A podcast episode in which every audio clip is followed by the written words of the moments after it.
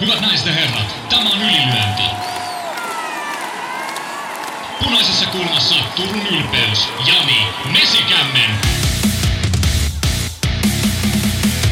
Ja häntä vastassa Stadin jättiläinen Jaakko Dalpakka.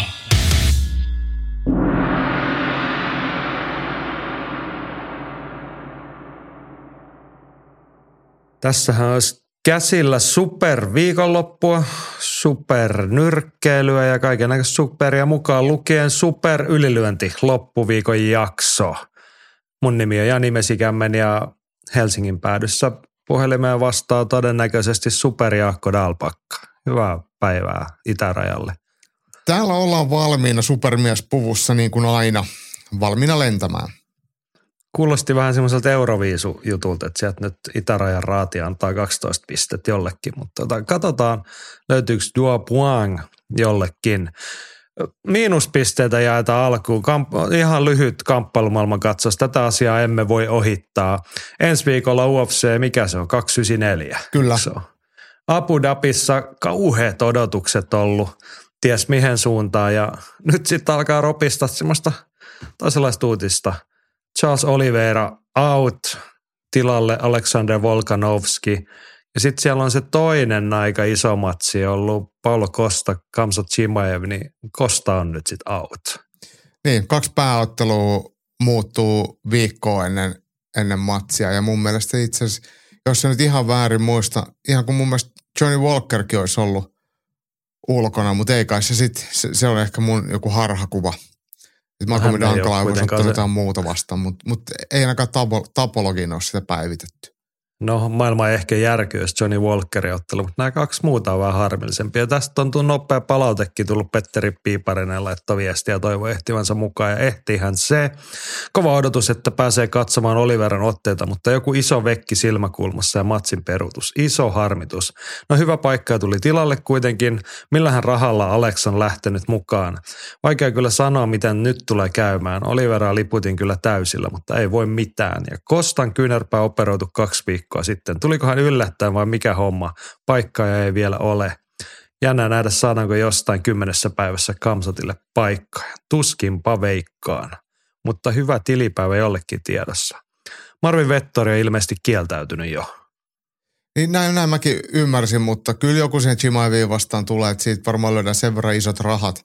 Ja tässä on kuitenkin se, että, että Abu Dhabi on lyönyt niin paljon rahaa tähän tapahtuman järjestämiseen, että sinne pitää saada näitä äh, muslimimaailman tähtiä ottelemaan ja toki Mahashev pitää siellä otella ja kyllä varmasti Chimaevkin pitäisi sinne saada. Hän on kuitenkin ottanut emiraattien lipunkin harteilleen, niin sinne kyllä kaivetaan sitten joku jollain, jollain tapaa. Mutta vaikea saada semmoista, näin niin kuin ihan lonkalta vetää, että, että mikä olisi semmoinen niin toteutettavissa oleva mielenkiintoinen ottelu ottelupari. Että. No niin, mutta eikö se nyt riitä, että jätetään se mielenkiintoinen siitä pois ja pistetään joku 3-2-listainen Hessu, se kuuluisa Hessu sinne ottelemaan. Itse mä lähettäisin isolla Adessanian. Chimaevi vastaan. Niin. Olisiko siinä nyt sitten reilut jaot? Ois. No olis kai. Mä mietin, kun se Adessania on nyt just otellut ja vähän toipunut varmaan takaiskuista. No joo, katsoisin. Niin. ei, ei siinä mitään. Tai Robert Whittakerin, miksei hänkin. Niin. Joku ihan oikea matsi, mutta tota, tietty tuolla varoitusajalla ne voi olla vähän nihkeämpi järjestää. Että älkää ihmetelkö, jos siellä on joku hessu. Mitäs toi Mahashev Volkanovski? Tämä on ottelupari, minkä mä todellakin haluan nähdä, mutta se tuntuu pikkasen sille epäreilulle, että reilu kymmenen päivän varoajalla Volkanovski sitten tulee tähän otteluun. Mm, niin olisi ehkä ollut oikeuden, oikeuden ja kohtuuden mukaista, että hän olisi saanut varm, valmistautua täydellisesti tai mahdollisimman hyvin tähän uusintaan. Että kun se eka ottelukin oli miesten välillä, äh, herätti puhetta, että kumpi sen oikeasti voitti, niin, niin nyt Mahasen voi sitten valmistautumatonta äh, Volkanovskia vastaan helpommin ehkä pärjätä. Mutta tämä on ihan vain niin spekulaatio. Mä luulen, että oikeasti on tiukka matsi. Ja tämä kelpaa mulle kyllä tosi hyvin. Mua harmittaa taas Charles Oliveran puolesta, että, että mä olisin mielelläni katsonut Oliver Mahashevinkin uudelleen. Mutta mut Oliveralle sattuu ja tapahtuu ja käsittääkseni se oli näin, että äh, viimeistely, sparrit viisi erää ja, ja silmäkulma auki ja olisi pitänyt seuraavana aamulla lentää tuonne Abu Dhabiin. Mun mielestä jotain äh, suolaisen katkeraa palautet tuli Dana Whiteilta, että et, et, et sitä on vissiin siellä kulisseissa hoidettu vähän ei välttämättä kaikkien sääntöjen mukaan, mutta en mä tiedä, onko Dana Whiteilla mitään valittamista, että hän on kuitenkin buukannut tuohon otteluun puolalaisen Matteus Gamrotin varamieheksi. Ei Gamrot edes päässyt siihen otteluun, mutta Gamrot on tulossa kuitenkin sitten toisena varamiehenä puntarille, että jos, jos jotain sattuu. Se on varmaan puolalainen. Varmaan varamies. Mie- niin, varamiehen, varamiehen, varamies, mutta mut tästä nähdään, että, että millä on merkitystä. Joo, oli mutta aika häijyn näköinen se Oliveran vekki siinä silmäkulmassa, että se on melko lailla sama, että miten sitä hoidettu, ja tässä on ihan tuore, niin ei se ensi viikolla kauhean hyvä siskussa olisi ollut se. Ei, tie, ei, ei todellakaan, niin. ei todellakaan, mutta tarkoitan, että miten sitä on hoidettu sitten ehkä UFCn suuntaan. Mä en ole ihan varma, että oliko siinä sitten jotain niin kuin mussuttamista, Joo. mutta, mutta en tiedä. aina jotain mussuttamista. Niin. Joo, otetaan tähän alkuun vielä nopea palaute. Corneri Samuli Karjula Espoon kovilta kadulta kirjoittaa sellainen huomio, että kuuntelija jää, tässä teidän konseptiuudistuksessa voitolle. Ette osaa enää tehdä alle puolentoista tunnin jaksoja, joten viikon kokonaissaldo menee aina yli kolmeen tuntiin, kun ennen keskiarvo pyöri kahdessa. No näinhän se on ja näin mä taisin ennakoida silloin heti ekalla kertaa, kun tätä tehtiin, että näin tässä todennäköisesti tulee käymään, että puheaika viikossa – kasvaa, mutta sitten jonain kertana, kun sitä vähiten odotatte, niin täältä tuleekin vaan tunni ylilyönti, kun Janille ei yhtäkkiä olekaan jotain sanottavaa. Sitä päivää no odotellessa, mutta kyllä tämä oli oikeasti ihan, ihan nähtävissä, että kyllä se äkkiä tulee se puolitoista kaksi tuntia per jakso. Mutta se on ihan sopiva, että, että tälleen, kun, nyt kun me ollaan näitä kolme näitä lyhyempiä jaksoja ehditty jo nauhoittaa, tämä on neljäs, niin semmoinen sataprosenttinen keskittyminen niin hyvin riittää siihen kahteen tuntiin. Et helposti se kolmas tunti on niinku itselleen, mulle ainakin kuluttava, että et huomaa, että alkaa ajatus vähän harhailee ja, ja, ja sille niin sanotusti perse puutuu. Että kuitenkin kun nämä vedetään yhdeltä istumalta aina purkkiin, niin, niin se niin kuin puolitoista kaksi tuntia on se itselle se optimityöaika. Kyllä, kyllä. Mutta kyllä tässä tänäänkin tavoitellaan semmoista tiivistä suoritusta ja kelloa katsotaan ja pyritään ehkä vähän alle puolentoista tunnin, joten nyt tässä kohtaa pistämme sitten fanfarit soimaan ja vuorossa on viikon taistelut ja niitähän riittää. Mennään heti yli, ylilöintiperheen puheenvuorolla liikkeelle. Henkka pohti ja povaa, että kysymysmerkillä Suomi Vapaarin superviikonloppu, onko? Dublinissa Gates Warriors häkissä Santalahti iskee Sarasjärven kanssa. Se on 2-0 rekordi tulossa. Santalahti on antanut sen verran kovaa puhetta, että äijää kaatuu ja väkivähva Sarasjärvi niputtaa kanssa alle täyden ajan. Karelian on kyllä kasannut huikean kortin. Jampa sytyttää aina hyvien matsien sekä ulkoisten hapituksen takia, of course. Appan paluu kiinnostaa isosti. Ensi vuonna jo UFC. Siinä on tunnelma ja fiilis päällä, noin meidän agendaa isosti tällä kertaa, mutta kyllä tässä nyt väkisin tulee se mieleen, että aina kun joku mainitsee suomalaisten superviikonlopun, niin en poista varmistinta aseestani, vaan niin kuin pistän peittoa korville, että nyt on hommat menossa pieleen. Jinksasko Henkka nyt tämän viikonlopun? En usko. Mä, mä en usko, usko ta, mä en ole taikauskoinen en, enkä. En, mun mielestä itse nyt on ihan, jos ajatellaan, että viik, kun peilattiin viime viikonloppua, missä Jerry Kvarnström ja Jussi Halonen kävi ulkomailla ottelemassa, niin se lähtökohta oli se, että heidät on otettu sinne häviämään ja he on tehnyt sitä menestyksellisesti jo pitkän aikaa.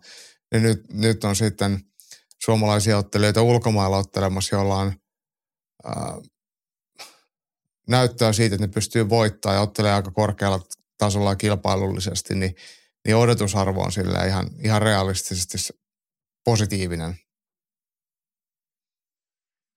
Niin. Joo, mutta mietin superviikonloppu. Jotta superviikonloppu onnistuu, niin mitä se vaatii? Siis kaksi suomalaista Gates Warriorsissa ja sitten Karelia Fightissa Imatralla on viisi ammattilaisottelu, jossa viisi kotikehäottelijaa, niin onko se sitten 7-0 vai riittääkö 6-1 tai 5-2, millaista rekordia? Nyt Masan tilastopäivityksiä odotellaan ensi viikon alkuun. 5-2 on jo mun mielestä ihan hyvä ja kaikki, mitä menee sen yläpuolelle, niin ne on plussaa. Mutta se on semmoinen mun mielestä niin realistinen ajatus. Niin. Mutta kyllä me seitsemään ollaan odotetaan tietty kuitenkin Totta kai. taas. Totta kai. Tai ka- vo- voi olla, että yhtäkkiä tulee 8-0, että jostain tulee vielä joku bonusottelija. Niin meinaa, onko tämmöinen näkymä, että jostain voisi tulla? Vielä Kareleessa oli kuitenkin iltatapahtumassa vain 13 ottelua kortille, että kyllähän sinne yksi tai kaksi vielä voisi yhtäkkiä tulla. Mun mielestä Mikko Rehtori Suvanto voisi ottaa Superfight fightin siellä pääottelussa itse. Joo, ketäs vastaan Reksi voisi ottaa? Old Man MMA. Mutta eihän Reksi on meitä nuorempi, se on muakin nuorempi, niin sehän ottaa jossain juniorisarjoissa, että, että tota... Okei. Okay. Nuoria lupaava Ykä Leino siihen vastaan? Joo, se olisi, se olisi loistava. No niin, se on jo sovittu. Joo, make it happen Reksi. Kyllä se tästä lähtee. Semmoinen 15 ottelun kortti on ihan ok jokaiseen iltatapahtumaan. Mutta hei, ennen kuin mennään Kareliaan, niin puhutaan nyt noin ulkomaan meiningit läpi, eikö vaan? Joo, ehdottomasti näin päin. Sehän tarkoittaa sitä, että Dublinissa, Irlannissa, Cage Warriors 161. Mäkisen kysyi, että menettekö ylilöinti Dubliniin? Ottelijat menevät torstaina aamulennolla. Veikkaan, että on todellinen hornan kattila. Santalahti painikoon voiton tai GNPn tuosta nyrkkeilytaustaisesta ukosta. Siis mehän itse asiassa jossain kohtaa taisin olla jopa minä kerrankin, joka sitten, että pitäisikö mennä Dubliniin. Se vaan johonkin jäi arjen kiireiden jalkoihin se ajatus.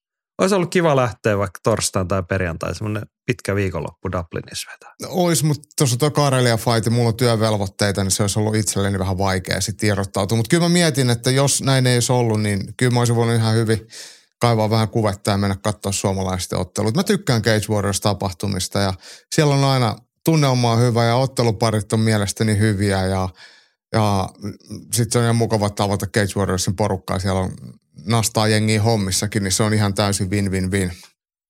Joo, ja Tero luultavasti siinä oikeasti, siis tässähän olisi kiinnostanut toi Dublin, siellä on luultavasti hullu meininki. Paljon irkkuja kortilla suomalaistakin vastaan siinä yksi. Molemmilla on niin. suomalaisilla irantilaisilla. Oliko molemmat? On. Ja niin, Solomon Simon oli, hän oli Nigeriasta kotosi, mutta Irlannissa vaikuttaa. Joo. Näillä, näinä aikoina. Joo, mutta ei, ei olla siis nyt menossa. Ja ei ole varmaan luvassa tai ei ole luvassa mitään livestream kisastudiotakaan, koska Jaakko olet Kareliassa tota, noin hommissa kulmamiehenä. Nä, joo, näin se on. Näin se on, että et, et mä oon Kareliassa ja siellä on, siellä on paljon ottelijoita ja illalla on paljon ottelijoita. Mä menen sitten vielä Abban ja Jampa kulmaan, niin mulla on, on pitkä ilta sitten siellä luvassa. Joo. Hei, otetaan ennen suomalaisten matsi vielä yksi kysymys tuosta. Petteri Piiparisella oli tämmöinen olennainen isompi kysymys. Onko mahdollista, että Cage Warriors tulisi Suomeen? Alkaa ottelijoita olen pääkortin, pääkortin verran vähintään. Saisi vapauttelun uuteen suuntaan. Jaakko alkaa manageroimaan tota hommaa, eikö vaan? Tästähän niin. oli silloin puhetta, kun Toni Tauro oli Cage Warriors-mestari, että josko Cage Warriors tulisi Suomeen. Ja mä en tiedä, Jukka Paaneenahan siinä on ollut silloin yhteyshenkilönä, että, että, että minkälainen ja kuinka pitkälle sitä ajatusta vai vietiinkö sitä ajatusta ylipäätään mihinkään. Silloin Jukka vielä itse järjesti niitä Lappeenranta Fight Nightteja ja tosiaan Toni Tauro oli, oli käsittääkseni hänen tiimin ottelijoita, niin, niin siinä oli ihan semmoista niin osaavaa puuhamiestäkin taustalla.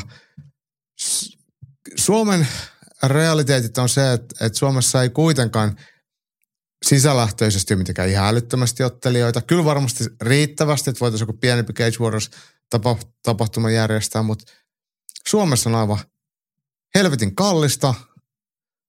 Tänne on tosi kallista tuoda jengiä ja tapahtumapaikkoja on huonosti ja hotellit maksaa helvetisti, niin, niin, niin se semmoinen – et mistä se raha siihen tulisi, niin, niin se vaatisi sitten vaikka jonkun sponsorin paikallisen jonkun, ketä olisi siinä sitten vähän tuomassa fyrkkaa ja kokisi, että siitä olisi myös sitten rahoittajalle hyötyä. Se olisi varmaan se mahdollisuus, mutta ei se silti mikään UFC-tason haaste ole. Että kyllähän Cage Warriors reissaa ihan säännöllisestikin, että miksei nyt sitten voisi tulla Suomeen. Ja eikö ne ollut silloin Göteborgissakin jossain kohtaa, vai muistanko No mä väärin? mietin siis, kun sä puhut Taurunajoista, niin se on niinku, sitten useita vuosia tuoreempi projekti. Eli, tai oliko he Göteborgissa vai peruntuuko se ilta sitten?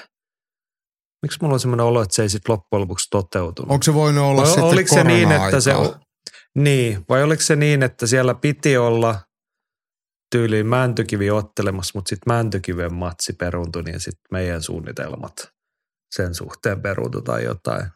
Mm. Ja Case Warriors on ollut Tanskassahan Mut- ollut, ollut, mä tässä just kelailen On. tätä. Ja, Ja joo, toki kyllä heillä oli tämä Göteborgissa 28. huhtikuuta 2018. Niin, joo joo, se menee niin kuin pikkasen korona edeltävänä. Mutta joo, silloin puhuttiin siitä, se sitten jäi siihen yhteen kertaan. Tanskassa ovat toki käyneet, sitten on tämä Italia-kuvio, heillä on Mhm. ollut ihan säännöllisesti. Et ei se, mutta se vaatisi niin kuin Suomen päästä puuhamiestä, naista ja varmaan jonkinnäköistä rahallista panosta, että joku haluaisi sen tänne tuoda. Mutta onhan se totta, että onhan siellä sopimuksen alla suomalaisia ottelijoita, sillä aika komeen illan saisi varmasti. Ja varmasti moni suomalainen, siis kyllähän Cage Warriorsille suomalaisottelijat kelpaa, mutta suomalaisottelijat ei ole vaan halukkaat mennä sinne, että niin lähtökohtaisesti. Että kyllä siellä on matseja koko ajan tarjolla. Joo. Mä oon ihan samaa mieltä. Mutta sähän voisit Ian Deanille tosta jutella, että milloin te olittekaan tulossa. No sit sä kysyisit, missä paljon sulla on rahaa, niin kyllä he tulee. Niin, no mutta sullahan on sitä rahaa. No mulla on tunnetusti. se- Mä vien pullot kauppaan ja se on siinä.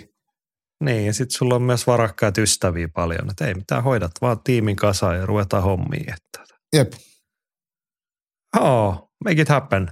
Mutta hei, puhutaanko nyt tästä Dublinin Case Warriors 161? Mä epäilen, että jotkut meidän kuulijat saattaa odottaa jotain ennakointia sen suhteen. Kyllä, kyllä. Ja ihan syystä. Joo. Kyllä aivan syystä. Siis no, tämähän on kuten sanottu Suomen vaparin superviikonloppu käsillä ja se tarkoittaa sitä, että lauantai-iltana Dublinissa kaksi suomalaista kehissä. Aloitetaan sieltä pääkortin alkupuolelta. Olli Santalahti vastaa James Sheehan. Sheehan, joka kulkee lempinimellä Jimbo Slice. 6-3 listalla. Huomenna arvosta se, että hänen yhdeksästä matsista on seitsemän Cage Warriorsissa, josta tota, noin ö, viisi voittoa, kaksi tappioa. Ja väittäisin, että me ollaan kumpikin nähty herra amatöörikeissä. Hän on 2016 ollut MM-kisossa Las Vegasissa. Hävisi silloin tokakierroksen matsin Rosten Akmanille. Mutta en kyllä yhtään muista, miltä James Seahan on silloin vaikuttanut ja mitä hän on silloin osannut. Roste Makman on silloin painanut niin. häkkiä vasta ja painanut semmoista väsytyspainia. Niin. Joo, mutta sitä tietty voidaan laittaa tilaukseen nyt tulevallekin lauantaille. Mutta hei, puhutaan hetki Irkku-ottelista. Sheehan on kyllä, hän on nyt tosiaan seitsemän matsia Gatesfordissa ottanut, jäänyt tuossa jo mieleenkin, kun niitä säännöllisesti kattelee. Ja sitten kun katsoo listaa, niin tosiaan viisi hyviä voittoja ottanut. Sitten on pari tappioa, mutta ehkä huomioarvoista se, että ne on tullut sitten ihan noilla kärkiukoille. Ian Gary ja mikä se toinen – Matthew Bonner ja sitten viime, Niin, viimeisessä Matt- ottelussa Oban Eliottia vastaan. Niin, siis joo, kol- kolme tappiota siis. Nyt kaikki hänen uransa tappiot Gates Warriorsissa. Gary oli Gates Warriors-mestari, Bonner Gates Warriors-mestari. Mä väitän, että Oban Elliot on vähintäänkin aika lähellä kisata jossain kohtaa siitä tittelistä, ellei ole jo ollut semmoisessa matsissa. Hän on hyvä ottelija. Ja se oli On- hyvä matsi. Katoin on- tuossa eilen siis- illalla videolta. Oban Eliot otteli tuolla tota Contenderissa tänä kesänä ja otti siellä voiton. Eli on Niin, mennyt, onks hän siis, muut- mennyt eteenpäin niin, kohti UFCtä. hän on eden. No joo, no niin, en mä huomannut hänen rekordia katsoa, että missä nyt mennään. Mutta joo, siis pointtina se, että tai oikein niin kun käännetään suomalaisnäkökulmaksi, niin Olli Santalahden tavoitteet on kovat ja hän sanoo niitä toistuvasti julkisesti ääneen. Nytkin hän on puhunut UFC-unelmasta ja sen realistisuudesta taas, niin nyt on taas sellainen mittariottelu tarjolla. Että on oikein hyvä, niin kuin, tämä on semmoinen niin vähimmäistaso, mistä pitää päästä. Että jos sä nyt oot tehnyt videoottelun Cage Warriors-sopimuksen, niin kuin Olli on tehnyt, ja sit sä puhut, että sä haluat sinne ottelemaan nyt seuraavaksi Cage Warriorsin tittelistä. Niin tämä on nyt semmoinen niin kuin pikkasen keskitaso yläpuolella James Sheehan, sitä hyvää perustasoa Warriors, niin kuin hyvä brittinimi. Niin se on ihan pakko hoitua, jos meinaa noista edellä mainituista asioista unelmoida ja tehdä niistä realismia. Ammattilaiskokemustahan Sa- Santalahdella on enemmän mitä sitten Sheehanilla. Et Sheehanilla on kuitenkin ammattilaisotteluita on kuusi voittoa, kolme tappioa, kun, kun Santalahdella lukemat näyttää tuplaten reilusti sen, että 13 voittoa ja viisi tappioa. Että kyllä tämä tämmöinen niin kokemusetu on periaatteessa Santalahdella. Ja kyllähän Santalahti on käynyt näitä vieraskehiä kiertämässä Braveissa ja myös Cage Warriorsissa, niin, niin si, sillä lailla ehkä semmoinen ian ja minuuttien kokemus on hänellä. Mutta mut, mut kyllä tää, ei se silti tarvitse niinku mikään helppoa, ja kyllähän tämä pitäisi ehdottomasti hoitua. Et kyllä tässä tarjotaan Santalahdelle mielestäni suhteellisen suotuisaa vastustajaa tälle uudelle sopimuskaudelle. Juu, siis ilman muuta, mutta siis pointti oli vain se, että musta rima on sopivalla korkeudella. On, on, on. Tämä on niinku, kyllä tästä on pakko odottaa sitä vihreätä merkintää rekordiin. Ja sitten ehkä semmoisena huomenna, että Olli Santalahden aikaisemmin, en nyt maalaille mitään piroa seinälle, mutta että hän on päässyt hyviin näyttöpaikkoihin viime vuosina ja muutenkin, niin niissä on vielä jäänyt tekemistä. Jos miettii hänen matsia Ismail Naurdievi vastaan, ihan ok kunniallinen esitys, mutta siinä näkyy, että miksi se toinen on vielä yhtä porrasta edempään. Hän, ja Ollihan käynyt kertaalleen Gatesworthissa aika tarkalleen neljä vuotta sitten. Silloin Adam Proctoria vastaan pistetappio – ei ihan ehkä lähtenyt silloinkaan. Ja se, oli niin kuin, se olisi taas ollut, siinäkin oltiin siinä kohtaa urassa, että no lähdetäänkö katsoa ulkomaille tästä mm. vähän eteenpäin. Nythän... Niin, niin nyt siis mielenkiintoinen vaihe ja mielenkiintoinen ottelu Ollin näkökulmasta. Et sillä on. on kyllä suuret odotukset myös tähän matsiin.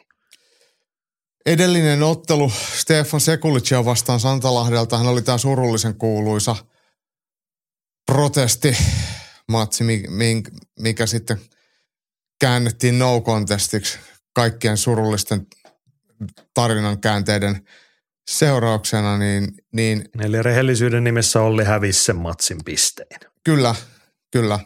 Ja tota, mutta siinäkin nähtiin, siis mun mielestä Santalahdella on, on semmoisia aseita, millä otteluita voi voittaa, jos hän niitä haluaa käyttää. Ja Sekulitsia vastaan mun mielestä nähtiin se, että lähdettiin leikkiä karatea ja siinä ei oikein pärjätty. Että sitten kun vaan painitaan, painitaan, painitaan, niin sitten voidaan upottaa toinen riittävän suvalle, syvälle suohon. Et se on se ase, millä James Sheehania vastaan, joka on pitkä ja hyvä pystyottelija, varsinkin hyvä lyömään, niin jos sen kanssa rupeaa pelaamaan leikkiä jotain ninjaa, niin, niin se ei ole mun mielestä se todennäköisin keino voittaa. Ja sitten siinä voidaan menettää vaikka niin, eriä, siinä... niin kuin Sekulitsia vastaan, niin. ja sitten vasta epätoivoisesti painitaan, kun tulee pakko, kun siihen pitäisi mennä niin, heti. toi on just se kaksi olennaista pointtia. Kun Sekulitsia vastaan, se matsihan olisi ollut erät 3-0 Ollille ilman mutinoita, kun olisi pistänyt sitä ukkoa ketoa ja paininut. Niin. Ja toinen pointti siinä, ehkä kun kääntää vähän toisinpäin toi, mitä sä sanoit nyt pystyottelusta, se on James, James Sheehanin vahvuusaluetta. Hän on ihan kunniallinen siinä, hän tykkää olla lähellä, lyö potkii aika hyvin. Et jos mennään sillä alueella, niin silloin me annetaan, tai Olli antaa silloin taas niin kuin Sheehanille niitä avaimia käteen, että tässä on sulle onnistumisen paikka, että tee mitä pystyt. Just näin. Jos toinen vaihtoehto se, että Sheehanin – että jos meillä olisi UFC-tason tilastot, niin hänelle ei niin kuin ihan lähellä 100 prosenttia hänen kaadon puolustuksensa olisi varmaankaan. Mä luulen kanssa. Mä luulen, että se on just näin. Et Oban Elliot hyvä ottelija, mutta ei nyt niin hyvä, että hän, niinku, hän käytännössä niinku läpijuoksi Shihanista niitä kaatoja. Mm. Mm.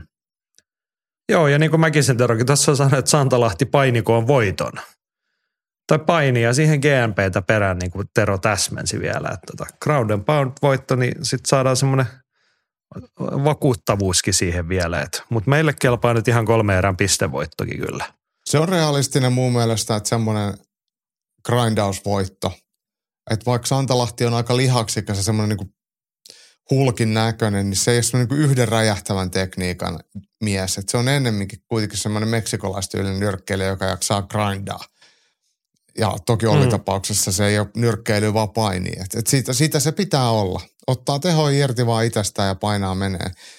Yksi, mikä sitten aina, aina Santalahdenkin tilanteessa on se, että hänelläkin on, hän on tosi raamikas tuohon painoluokkaan, vaikka mikään pelkästään pitkä, ei pitkä, mutta lihaksikas, niin se, että miten hyvin painovedosta sitten vaikka palautuu. Et se, jotta, sit, jotta jaksaa pistää sen kolmen erän pain, niin pitää myös painoveto mennä nappiin ja ennen kaikkea tankkaus. Joo, ja tuohon ehkä olennaisena asiana, siis mä tuohon oman muistiinpanon kirjoittanut sen Shihanin otteita katsottua, niin että huolellisuus, mutta se ei saa tarkoittaa verkkaisuutta. Että sellainen terävyys siihen tarvitaan. Että niin kuin Olli on parhaimmillaan, hän on hyvä semmoinen niin kuin 1, 2, 3, 4 järjestyksessä asian etenevä ottelija. Sitten kun tulee se huoleton vaihe, niin sitten tapahtuu jotain sivupolkuja ja vähän karatea sinne väliä tällaisia. Silloin hommat saattaa mennä pieleen. Niin se huolellinen eteneminen johdonmukaisesti, mutta sitten myös se, että pitäisi pystyä sellaiseen No mistä me ollaan keskusteltu vaikka muiden Gates Warriors suomalaisten kohdalla, että se ottelemisen tempo, se kuuluisa tekemisen frekvenssi, että pitäisi tehdä sen verran asioita, että ne erät on sun hallussa. Koska siihen vaikuttaa semmoiselta ottelijalta, että hän kyllä, että jos hän saa viedä matsiin, niin hän sitä vie. Varmasti näin. Et tulee nyt mieleen äh, Allun matsi Maras Fleminasi vastaan. Niin, niin kuin ollaan puhuttu monen siis Maras Fleminas voitti sen perusasioilla sen matsin. Ja vaan teki riittävän paljon, vei sitä ottelua. Nimenomaan. Ja sitten kaikki harmittaa jälkikäteen, että no voi hitto, kun jäi vähän piippuun tyyppisesti. Niin mä nyt syvästi toivon, että niin kuin ensi viikon maanantaina ei tarjutella, että jäi vähän piippuun. Että toi olisi ollut voitettavissa toi matsi. Aivan. Koska tämä on, meillä on kova luotto Olliin. Kyllä, kyllä se tämä pitäisi hoitua ja kuuluu hoitua. Se on nyt siinä tarjottimella. Hmm. Joo, mutta sitten ja siis tämä on niinku hieno piirre, että kun mennään Dubliniin Gatesworthin pääkorttiin. Ei se ole mikään maailman suurin areena, mutta se on täynnä ja ne on äänekkäät lädejä kännissä siellä, niin mä ajattelin, että toi on niinku hienompia mahdollisuuksia, mitä tuossa uravaiheessa Olli Santalahti voi saada, että päästä tollaisen kotiyleisön eteen vähän niin kuin vihollisena. Onks vaan? On, on, toivot, on. Niin kuin, tämmöisestä pitäisi niin kuin osata ja pystyä nauttimaan sitten myös. Mä veikkaan, että esimerkiksi Bravissa otellessa niin ei ole ollut, shakeit ei ole siellä ollut ihan jurrissa ja huutanut hulluna, mutta Dublinissa varmaan paikalliset shakeit pitää mellakkaa. Kyllä, urheilua parhaimmillaan lauantai-ilta Dublinissa. Mitä sä veikkaat, Joo. tuleeko se viski- ja kaljakauppias paikan päälle? Kaksinkertainen Cage Warriors-mestari. En mä nyt miettinyt tällaista ollenkaan. Se saattaa olla, siis, siis se Shihanin edellinen matsihan oli just Dublinin illassa, sitä kattelin, niin se ei näyttänyt kauhean isolta tapahtumat, niin se voi olla niin kuin Conorille silleen ehkä niin kuin off limit silleen niin pieneen paikkaan mennä, missä ei, no sä tiedät, kun ei, ei ole sellaisella isolla areenalla, niin ei ole sellaisia VIP-väyliä ja tiloja, mitä UFC-areenoilla tarjoillaan. Että sit sun pitäisi mennä sinne tavallisen kansan sekaan, niin mä en ole ihan varma, että onko Conor McGregor enää semmoinen kansanmies, että hän menee sinne viskilasinsa kanssa. Tässä on itse asiassa semmoinen, mistä me ollaan puhuttukin, että, että täällähän ei esimerkiksi ole yhtä SBG-ottelijaa. Että kaikki Kavanon ottelijat ottelee niissä Bellator-tapahtumissa ja Cage Warriors, mm. niitä ei nähdä, niin, niin, niin tämä nyt tietenkin puhuu myös sitä kieltä, että, että, että ehkä Conor McGregor ei sitten omaa, omaa nimeään kuitenkaan tuonne tuo. Niin, Cage Warriors toki käyttää Conor McGregorin naamaa ja nimeä jatkuvasti, muistuttaa, että kuka oli tuplamestari meillä täällä. No itse asiassa kyllähän Conor somessa sitä tekee ihan just tänä aamuna vai eilenkö näin, että, hän muistutti taas aiheesta, että et, mm. mutta mut niin omalla presenssillään niin ei varmaan sitten aio sitä Mutta olisihan se, että jos ei se niinku vie huomioon niin mene sekoilun puolelle, niin olisihan se mukava kädenojennus niin kuin eurooppalaiselle vapaattelulle niin kuin alemmilla tasolla, että moi moi mä tulin käymään. Ja sitten niin kuin istuisi alas ja antaisi toisten nauttia siitä isosta hetkestään tuomalla sen oman pienen loisteen siihen, mutta ottamatta sitä omaksi soukseen, mitä joskus on käynyt. Siis aina käy, kun hän tulee paikalle. no niin, no voi sen noinkin sanoa. Mm. No niin, mutta oliko sulla tarkempi ennustus? Santalahti vastaa Shihan. Santalahti pisteillä, alussa Santalahti pisteillä ja, ja vie väkisin maku. No niin, mä otan ton saman ja se nyt kelpaa ihan täysin. Sitten hei, Prelimes löytyy, kyllä mä oon vähintään yhtä innoissaan tästä matsista. Marko Sarasjärvi vastaa Solomon Simon.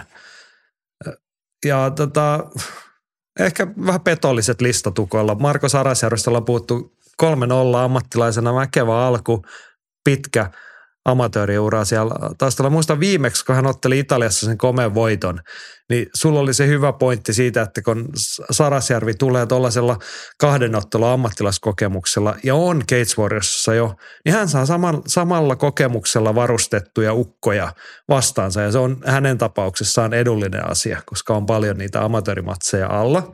No nyt Solomon Simon – vähän ammattilaisotteluja. Hänelläkin näyttää siltä, että kokematon Nigerian irlantilainen, mutta hänellä on, kans, hänellä on vähintään parikymmentä amatöörimatsia, kansainvälisiä kisoja, paljon otteluita. Niin, niin. Ei nyt petollinen, mutta ei ehkä kannata ylen katsoa tuota tilannetta nyt. Nimenomaan, että kyllä tämä niin Solmonkin on parempi kuin 2-0. Että siellä on ihan kilp- kilpailu arvokilpailuissa myöskin, IMAF-kilpailuissa – käyty amatöörinä ja, ja jos äsken puhuttiin Ollin matsin yhteydessä siitä, että et, et siinä vähän Ollille ehkä painietu ja Sheehanilla se lyöntietu, niin nyt tämä Sarasjärven ja Solomonin ottelu, tämä on klassinen striker vastaan grappler tilanne ja Solomon on vielä semmoista räjähtävää sorttia, erittäin atleettinen länsi-afrikkalaista ää, perua, niin todella, todella fyysinen, nimenomaan niin kuin nopeudelta ja räjähtävyydeltään. Ja sitten Marko Sarasjärvi niin on sitten taas, kyllähänkin hyvä, hän on hyvä kuntoinen, mutta hän ei ole mikään sprinteri, että et hän on sitten taas ihan puhtaasti huippulukkopainia ja painia ja, ja enemmän kestävyysominaisuuksia, niin sekä ominaisuudet että tottelutyylit on erilaisia, niin, niin, niin aika jännä, jännä paikka. Ja on tietenkin selvää, että Solomon haluaisi ottaa nyrkkihippaa ja, ja, ja Sarasjärvi sitten painia. Tämä ei ole millään lailla varmaan vaikea myöskään kummankaan leirin tai, tai valmennuksen tai ottelijoiden kanssa päätellä tätä, että mitä vastustaja aikoo tehdä. Joo. Tämän, siis mä en ihan siis allekirjoitan tuon perusasetelman ja siltäkin kantilta toivoisin, että kukaan yliläntiperässä ja varsinkaan Sarasjärven tiimissä, eikä tuskin ottaakaan kevyesti tätä, mutta ei kannata Ylen katsoa. Tota, siis se, mitä Simonin otteesta näki, niin hän on semmoinen ilkeän terävä pystyssä. Että niin kuin kuvailit, hän on atleettinen ja räjähtävä, niin se näkyy lyönnessä ja potkussa. Ja edellisissä matseissa niin hän käytännössä potki ensin yhden jalan alta vastustajat, sitten kun vastustaja vaihtoi asentoa, piilotti sen jalan taakse, niin hän potki sen toisen. Ja sitten hän otti alasviennin muuten siihen ja lopetti sen ground and poundilla sen matsin. Mm. Että hän, niinku, sitten hän myöskin osoitti sen, että sen niinku urheilullisuuden ja räjähtävyytensä kanssa, niin hän ei ole ihan niinku yksipuolinen pystyottelijakaan. Että ehkä mielenkiintoinen puoli tuossa asetelmassa on se, että no ollaan rehellisiä että jos tätä matsia mennään kolme erää pystystä, niin Marko Sarasjärvi tuskin voittaa, eikö vaan? Joo, joo.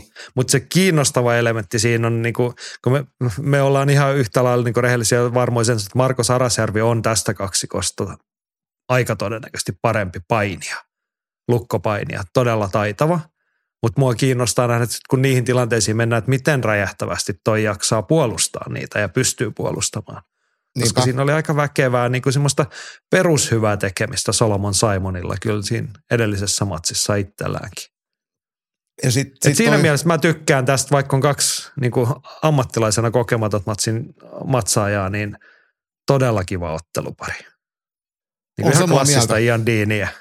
Kyllä, kyllä.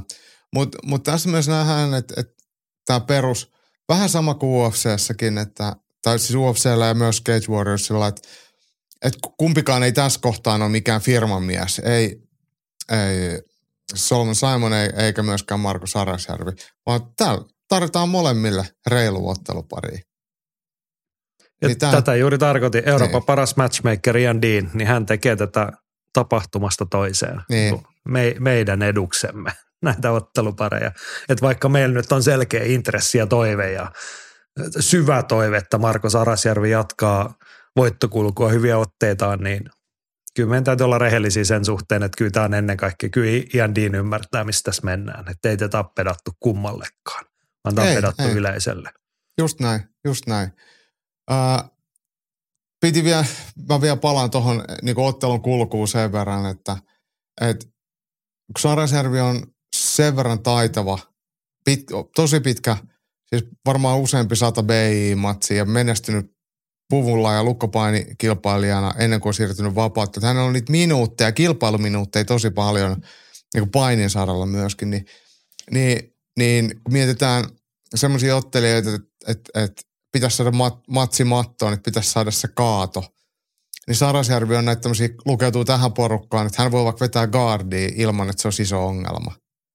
Että se osaamisen syvyys on sen verran hyvä ja itse varmaa, että, että voi painia altakin. Eihän se ole mikään optimitilanne, mutta teoriassa, että Sarasjärvelle riittää todennäköisesti Solomon Simonin vastaan, että hän pääsee kiinni ja sit voidaan painia. Että se ei tarvitse olla no toi on, kaato, niin. sit voidaan painia. Itse asiassa toi on se, mikä mua tässä kiinnostaa, kun kyllä mä niin luotan siihen, että ellei tästä tule jotain niin pikatyrmästä, niin tässä matsissa mennään painin pariin. Niin ensin kiinnostaa se, että miten hyvin räjähtävästi, räjähtävä Simon niitä puolustaa, mutta se, että mitä tapahtuu siellä painin saralla, kun kyllähän näytti siinä edellismatsissa, minkä hän voitti, niin hän otti siinä kaadon ja sitten hän oli alle kymmenessä sekunnissa mountissa – sen jälkeen. Niin, että kyllä hänellä oli selkeästi joku ajatus, että mitä mä oon tässä tekemässä.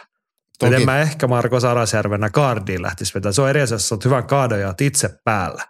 Että tuleeko se sitten sieltä pois taitavaa painia vastaan, mutta et, ei se vapaattelu, se mä, ei, ei sitä lähdetä nyt liputtaa, että sinne kaardiin kannattaa, niin kuin, tai ei, ei, kann, no, ei kannata suostua sinne. No Mut ei tietenkään, ei, mutta tarvitsen, että et, et siinä on niin, kuin niin se – se ei ole kiinni siitä, että saako sitä kahdelan kaatoa tehtyä vai ei, vaan pääseekö painimaan ylipäätään pystyssä, että sekin juu, riittää. Juu, juu. Kyllä, kyllä. Hy- hyvä täsmennys. Mutta tavallaan jos me vielä summataan tämä asetelma niin kuin selkeästi, niin kyllä tässä nyt on kyse siitä, no tavallaan kaikissa matseissa on tästä aina kyse, mutta nyt tämmöisessä asetelmassa erityisen vahvasti, että miten hyvin Marko Sarasjärvi pystyy pitämään sen omalla, ei mukavuus, mutta vahvuusalueellaan – ja miten hyvin hän pystyy tekemään niitä erää, e, eriä voittavia juttuja per viisi minuuttia. Mm. Ja taas palataan siihen perinteiseen suomalaiskysymykseen, että meillä on nyt kaiken näköistä ukkoa käynyt siellä kokeilemassa. Ja sitten on niin kuin aika monta semmoista matsia tässä tullut, että ollaan tehty asioita, mutta ei tarpeeksi. Ja sitten on vähän semmoinen jossittelufiilis matsin jälkeen, että no tappio tuli, mutta miksi? Että olisi ollut voitettavissa. Sarasjärvi on ottelijana mun mielestä niin poikkeuksellinen, että sillä on aika selkeät niin aseet, millä se voittaa. Ja se on myös tosi reipas ja valmis pistää itsensä väsyneeksi. Että tavallaan että harvoin jää Markon matseissa, mä oon nähnyt aika paljon niitä amatöörimatsejakin, niin siitä, että et teki liian vähän tai yleensä se on päättynyt, jos on hävitty, niin toinen on ollut parempi. Että ei ole ollut mitään jossiteltavaa. Niin mun mielestä niin kuin mä en usko, että tässäkään matsissa on mitään jossiteltavaa. Et, et jos voitetaan, niin se ollaan ansaittu, ja jos hävitään, niin toinen on ansainnut voittaa. Et, et ei jää sellaista, että ei vitsi olisi pitänyt vähän enemmän tai sitä ja tätä. Just näin. No millaista matsia odot, mitä siinä matsissa tapahtuu, miten se päättyy? Sarjasarvi ekasta mahdollisesta tilanteesta hakee kaadoja, roikkuu ja pyörii selkää ja yrittää kuristaa ja voittaa lopetuksella ekas No tähän kelpaa mä to, tartun ennen kaikkea tuohon ekasta mahdollisesta tilanteesta. Että kyllä tuossa katoin uusiksi hänen Italian matsinsa, niin siinähän se matsi ei kestänyt kuin mitä joku hiukan yli minuutin. Niin. Mutta siinäkin oli jo semmoinen, että no Marko, sieltä tuli reippaasti, että otetaanpa vähän pystyottelua tähän. Ja se, oli, no se italialainen oli sen verran heikko, että se matsi meni sitten ihan vaan sille, että Sarasjärvi juoksi lähelle ja kampesi sen mattoon, mutta et Mietit, että samalla tavalla kun lähtee nyt ryntäilemään, niin se voi olla, että se ei menekään mattoon sitten ihan silleen suoraviivaisesti sen jälkeen. Niin, tai mennään mattoon silleen, että ollaan siellä itse selällään ihmetellä, että miksi tuolla näkyy tähtiä. niin. niin. Et silloin ehkä tähänkin sen, no mä Ollilta tilasin sitä huolellisuutta tähän, niin ehkä – No mä, toi, sä kuvailit hyvin tuota Sarasauria, että hän niin oikeasti lähtee tekemään, hän on määrätietoinen niissä asioissa, mutta et siihen kanssa kuitenkin ammattilaisena kokematon jätkä, niin löydä se huolellisuus siihen. Et tiedä, missä sä voitat, mitkä on sun todennäköiset onnistumisen paikat ja pidä huoli, että sä et höntyile siinä välissä ennen kuin se onnistumisen paikka tulee. Kyllä, tämä oli hyvin, hyvin kiteytetty. Eli pistetään kaksi suomalaisvoittoa tuosta tilaukseen, vaan? Homman on, nimihän on mm. silloin, niin, Oli semmoista Kerrotaanko- Santalahti voittaa pisteellä ja, ja, ja Saarenjärvi lopetuksella. No niin, hyvin summattu. Kyseessä siis Cage Warriors 161 lauantai-iltana Dublinissa. Aika poikkeuksellisesti ei ole mitään titteliottelua, mutta aika, toi on ihan maukas toi pääottelu. Paikallinen Paul Hughes vastaan Belgian Jan Guihagens. Ihan mielenkiintoisia nimiä. Sitten on meillekin tuttu ja UFC-yleisöllekin tuttu Mason Jones ottaa Jan Liasse vastaan toisessa pääottelussa. Ihan ok, katon, ei tällä ottelukortilla ehkä muuta. Mutta kun paljon irkkuja tietenkin kehissä tuolla, niin suosittelemme lämpimästi. Ja tätähän näkee UFC Fight Passilta. Noi prelit alkaa 20.30, siellä Marko Sarasjärvi toisessa ottelussa. Tarkoittaa noin kello 21 Suomen aikaa. Pääkortti alkaa Fight Passilta kello 23 lauantai-iltana Suomen aikaa ja Olli Santalahti oli pääkorttiotteluista toisena. Tarkoittaa 23.30 ehkä. Niin siis Cage Warriors kuitenkin ajaa näitä, niin kuin näitä Fight Pass-tapahtumia silleen, että, että ne voi edetä sitten. Toki pääkortti alkaa, kun se alkaa ja esiottelut alkaa, kun se alkaa, mutta ne saattaa silti rullaa matsi matsin perään, että ne ei ole samalla lailla aikataulutettuja kuin vaikka UFC. Kyllä, kyllä. saattaa edetä vähän Joo. nopeamminkin. Joo, mutta et kyllä siinä jos 23 alkaa juhlapuheilla ja pienellä studioosuudella se pääkortti, niin ei se ensimmäinen matsi siitä nyt alle vartin 20 minuutin ole häkki tyhjänä ja Santalahti keissä, mutta olkaa siinä hereillä. Mutta 20.30 alkaa siis kinkerit ja kyllä mä uskallan suositella, että kannattaa katsoa sieltä prelimeistä asti muutenkin kuin Marko Sarasjärven takia. Tällaista lauantai-iltana. Siitä lähtee suomalaisten superviikonloppu meidän käsittelyn osalta. Kuuntelet ylilyöntipodcastia. Ja superviikonloppuhan jatkuu siihen mallita. Itse asiassa se alkaa kyllä olla nyt, niin kun pistetään kortit järjestys, vaikka me mennään asiat näissä järjestyksissä. Kyllähän Imatran Karelia Fight niin kuin tarkalleen ottaen taitaa alkaa ihan reilusti ennen Gates Warriors rähinät. Ja siis ihan tarkalleen ottaen silleen, että Karelia Fightissahan on päivätapahtuma klassisesti. Siellä on, paljonko niitä oli niitä ilmoittautuneita amatööriottelijoita sinne? Satakunta. Niin, ja siitä kun no realismi on se, että ihan kaikille ei valitettavasti matsi ehkä saada järjestetty sopiva ottelupari, mutta olisiko veikkaa semmoinen, että 40 amatööriottelua siihen päivään sitten mahtuu. Se on hyvin todennäköistä ja siellä on ihan e- eri-ikäisiä junioreja, suomalaisia, virolaisia, ruotsalaisia ja, ja ennenhän täällä oli paljon myös, että kävi myös näitä venäläisiä, mutta nyt, nyt tietenkin maailman aika on sellainen, että ei, ei ole niitä. Mutta kyllä, kyllä tuosta varmaan aikamoinen rutistus ottelijoita saadaan. Itse asiassa mä nopeasti tästä katson tämmöistä jotain esilistaa, missä näkyy ilmoittautuneita, niin esimerkiksi 77 niin on, on mitä tuossa joku 13 äijää ilmoittautunut. Niin se on jo mun mielestä niin kuin aika paljon, että jos on Niin. niin. 10 ja 15 välillä yhdessä painoluokassa osallistujia, niin se on, se on, mer- se on niin kuin enemmän kuin Suomen, Suomen mestaruuskilpailuissa. Että nämä on, niin kuin, Arvaa, mitä mä toivon. kilpailut. No, Mä toivon sitä, että kun sanoit, että siellä on virolaisia ja ruotsalaisia, niin toispa ne muutaman tuomarin mukana, koska tämä kuulostaa aika hurjalta, että jos siellä on se tuttuun tapaan se, no ehkä vähän reilumpi kourallinen kotimaisia tuomareita, niin ne vetää siinä niin 340 amatöörimatsia ja sitten katsellaan, että käydäänkö syömässä, että tuossa olisi se 13 ottelu iltakortti vielä jäljellä.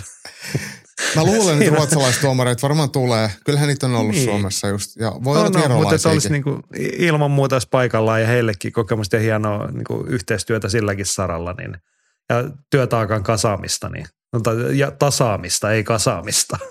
niin, tota, Tässä on semmoinen muuten mi, huomio vielä, että minkä takia voi niitä amatööri tai, tai muutkin kuin minä, niin mennä katsoa kaikkia matseja. Täällähän on, tämä on ensimmäinen tapahtuma, mihin Makvan Amerikaani marssittaa omat juniorinsa ottelemaan. Et siellä on nyt päiväotteluissa Makvan Amerikaani Training Centerin edustaja Iso Liuta ja iltaotteluissakin sitten vielä yksi, yksi eli, eli tota, nyt nähdään, että mikä on Makun Antti sitten valmentajana. Joo, mutta kuten tässä nyt jo kuvaillaan, niin tämähän on, siis ei se ole niinku ihan sattumaa, että Karelia Fightissa on satakunta amatööriä ilmoittanut. Sitten tietty kertoo siitä, että siellä Imatran suunnalla tehdään vahvaa juniorityötä, amatööriottelijoita paljon. He haluavat tuolla otella, mutta et, ja sä sanoit hyvin tuossa ennen että kyllä Karelia on se, mihin kaikki haluaa. Niin. Se on kerran vuodessa, se on vähän semmoinen instituutio. Sitten varsinkin vanhemmalla sukupolvella se on sitten se, että mennään sinne ja sitten vietetään iltaa ja kerrotaan soturitarinoita sunnuntai-aamuun asti luultavasti. Tota. Ja kyllä se on oikeasti semmoinen, mitä helppoa aina aistia sivusta sitä, että kyllä jengi on aina innossa, että jes Karelia taas. Ja siis mun mielestä semmoinen, mikä kuvaa myös Karelian arvo on se, että ihan tämmöisiä kokeneita amatöörejä, jotka ei mahu iltatapahtumaan, niin niitä harmittaa, kun ne ei pääse sinne, vaan ne joutuu ottelemaan päivällä. Et jopa se niin kuin amatööriottelijoille se iltashow, mitä siellä on ammattilaisten ohessa, niin silläkin on oma arvonsa ja pakko äh, Reksi Suvannolle tästä nostaa hattu. Että hän kyllä tekee aikamoisen päivätyön tämän tapahtuman eteen. Tämä on 17 Karelia Fight, niin, niin se ei ole silleen niin kuin tullut yhdessä päivässä tai, tai vahingossa. Että kyllä se on vaan niin kuin hitosti hommia. Kyllä, kyllä. Ja ehkä sitten kuvasta, kun ei Reksiä, hänen, ei hän sitä tietenkään yksin tee, vaan taustajoukkoineen, niin työkuorma on sellainen, että Karelia on nykyään se yksi vuodessa ja he, he tyytyy siihen ja kaikki se, kun se on edes kerran vuodessa, mutta et, niin kun, no, noilla eväillä se ei olisi niin realismia varmaan kovin usein, paljon useammin tätä tehdä, koska se työkuorma on oikeasti melkoinen tuolla tolla formulla, mitä sitä tehdään. Mutta ei, ja Imatralle on jostain pitkä matka, esimerkiksi Turusta ja muuten, ja Rope Kankareelta ihan olennainen kysymys, että onko kenelläkään tietoa, onko Karelia Fightista tulossa striimiä. On tietoa. Ikuinen peruskurssi näyttää noin päivämatsitkin jo. Eikö se näin ollut? Ja se oli ilmainen striimi ikuisen peruskurssin YouTubessa. Et sieltä vaan, jos amatöörivapaattelu kiinnostaa tai tuttuja kehissä ja et Imatralle pääse, niin striimiä sinne pöhisemään. Siinä on muutamaksi tunniksi tekemistä. Ja sitten iltatapahtumasta todetaan nyt se myös ikuinen peruskurssi mutta se oli maksullinen. Joku, siinä oli joku semmoinen hässäkkä, että pitää tilata se striimitilaus heidän YouTube-kanavansa kautta. Mutta Joo, näin se on mun mielestä. varmasti ja selvitätte sen. Se on kympin verran. Se on tämmöinen niin kuukaustilaus. Sen se voi peruuttaa, jos sen haluaa. Että, että se on kai se, miten sen saadaan niin kuin YouTuben kautta maksu, tai maksu kerättyä, näin niin, niin sanotusti. Että kun YouTubessa ei kai semmoista niin PPV-hässäkkää ole, niin sitten sit sä myyt ns. kuukaustilausta ja se on nyt sitten se kympin arvoinen. Niin. Joo, mutta hei, Suomi-vappari superviikonloppu. Meitä nyt tietenkin kiinnostaa toi il- iltatapahtuma ennen kaikkea. Tai siitä me halutaan nyt puhua teidän kanssanne. 13 ottelua olisi siellä lauantai-iltana Imatralla. Lähdetäänkö tuolta, puhutaan se mitä puhuttavissa on. 13 matsia Tullaanko tuolta alhaalta kohti pääottelua? Ei, kyllä me aloitetaan pääottelusta. Niinhän me kuitenkin no. aina tehdään. No tehdään sitten niin. Illan viimeisenä otteluna, tämä aina lämmittää mieltä, kun on kotikehän otteli ihan kirjaimellisesti. MMA Imatran Romeo Hanvera vastaan Örebro Fight Gym, Sweden. Addis Saljevic, 93 kiloa, eli kevyt raskassarja ja Romeo Tanveran ammattilasdebyytti, eikö vaan? Näin se on. Ja Tanvera taisi olla muuten ainoa tyrmääjä viime, anteeksi, tämän kesän SM-kilpailuissa. Se otti hienon yläpotkutyrmäysvoiton. Oli jopa aika hurja. Ittenikin hirvitti siitä ringsidelta sitä kattoa, mutta Tanvera on, on ei ole pisin tuohon painoluokkaan, mutta on aika raamikas ja paksu ja ottelijana ilkeä. Niin kyllä mä luulen, että Tanverankin – parhaat matsit ehkä on tuolla enemmän ammattilaispuolella kuin amatööripuolella. Ja tämä Sali, Saljevic äh, Ruotsista, Örebrosta, niin hän käsittääkseni hävisi Kirill Andreeville tuolla Hamarassa.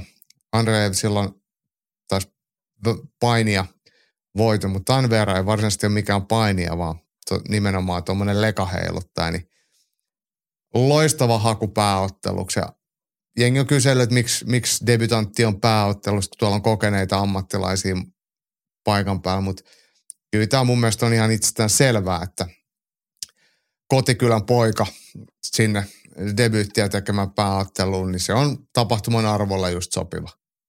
Ja tämä on ennen kaikkea, tämä on mun mielestä aina ollut Karelia Fightin tekijätiimille ihan itsestään selvää, että jos ja kun imatralainen tai paikallinen kotikehän ottelija on saatavilla, niin kyllä se, se on se ilta huipentuu siihen. Se, se kansa, se urheiluhallillinen tai mikä sen tilan nimi nyt onkaan, missä se on, niin mihin se jengi tulee lauantailtaan viettää, niin kyllä ne, ne on omiensa puolella ja sen kuulee ja näkee siellä. Niin siksi se on ihan paikalla, vaikka debutaatissa. Mutta kieltämättä kyllä mulla sama kysymys kävi mielessä, kun katsoo vaikka tuosta, kun mennään seuraavaksi, että kuka siinä ottelee ennen häntä. Niin on mm. se niin kuin tavallaan relevantti kysymys. Mutta mitä sanot Tanveera Saljevic-matsista? Mitä odotuksia? no kyllä, jos me päästään, tai siis en usko, että mennään edes ensimmäiselle erätauolle. Ei, ei, ei toi Tanveera ole mikään hippailija.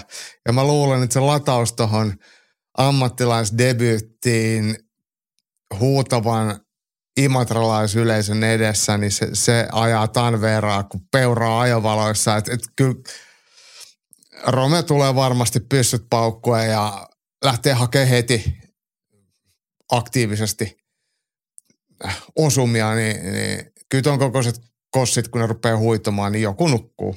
Ja kyllä mä itse asiassa tiedän, että Tanvera ei nuku. No niin, se kelpaa meille oikein hyvin. Että luultavasti siinä kohtaa, kun siinä on 12 matsia alla, niin kaikille kelpaa ihan hyvin. Että eiköhän lyödä valot pois ja lähetä kotiin. To, niin, hei, mutta toivotaan tosiaan, että näin päin.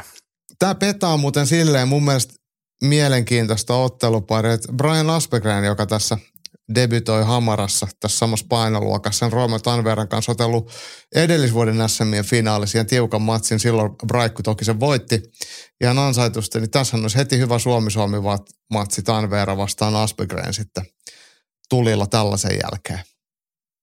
Joo, make it happen. Mutta niin kuin isointa siis ilo nähdä, että Romeo Hanvera on kasvanut tuohon ammattilaistasolle ja valmis toivottavasti sen askeleen ottamaan, mutta että ilo on toikin, että meillä on pitkästä pitkästä aikaa ollut, siis tässäkin puhutaan jo kahdesta kevyen raskaan sarjan, ei näitä niin ihan kaikkein isompia ukkoja, mutta että että löytyy niin kuin moninaisuutta tuossa meidän ottelijakaartissa. Eikä tämä nyt ole mitään semmoista, että niin raskassarja on parasta ja muut ei kiinnosta mitään, vaan se, että niin kuin oikeasti on muutakin kuin pikkuukkoja ja akkoja. Ja molemmat ottelijoista on kohtuu nuoria, että et, ei ole mitään vanhuksia. Et sekä Tanvera että Aspegren 93 niin on ihan, ihan vielä rippikoulujässä.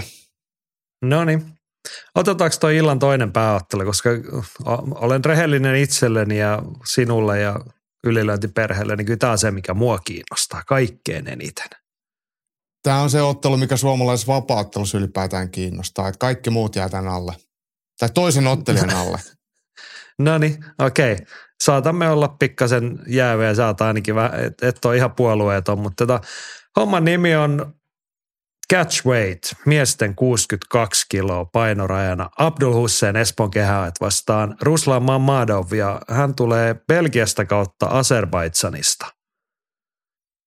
Beringen taitaa olla paikkakunta, mistä hän tulee, mutta aivan sama, mistä Mamadov tulee. Appa Hussein tulee Espoosta ja Appa Hussein tulee pitkältä ottelutauolta. Tästä oli kysymyskin. Väisäsen Antti ihmettelee, että kertokaa kasuaalille, mistä tämä Appan tauko Mokajev-tappion jälkeen johtuu. Mokajev on ottanut jo neljä UFC-ottelua kohtaamisen jälkeen.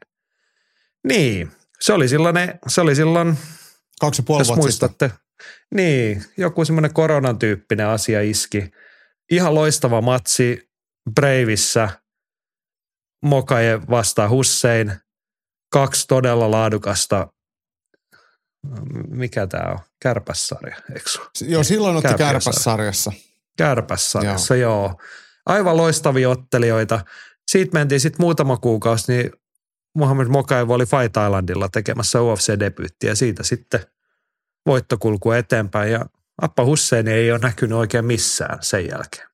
Mm. Kerro meille Jaakko, sä tiedät tarkemmin, mitä on tapahtunut ja miksi ei ole matseja nähty.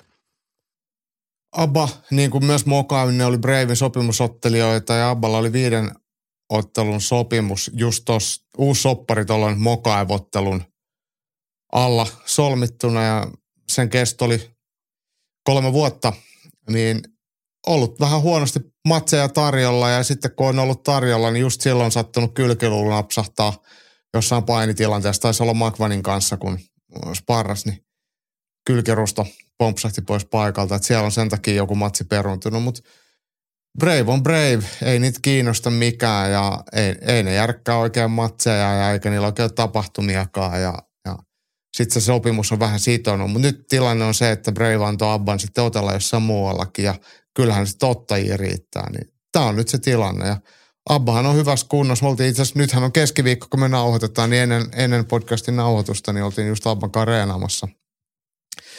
Niin sanonko näin, että Abballa taisi olla paino oli 65 kiloa, kun toi on 62 sovittu. Eli siis se on, on niinku ihan tommonen niinku, toi catchweight tavallaan raja ei ole mitenkään Abban puolesta mitenkään merkityksellinen. Kääpiösarja on sille ihan helppo ja sit, sit jos tarvii, niin kyllähän sinne kärpäsarjankin tarvittaessa pääsee sitten, jos jotain syytä sinne vetää. Mutta nyt tämä matsi alta pois.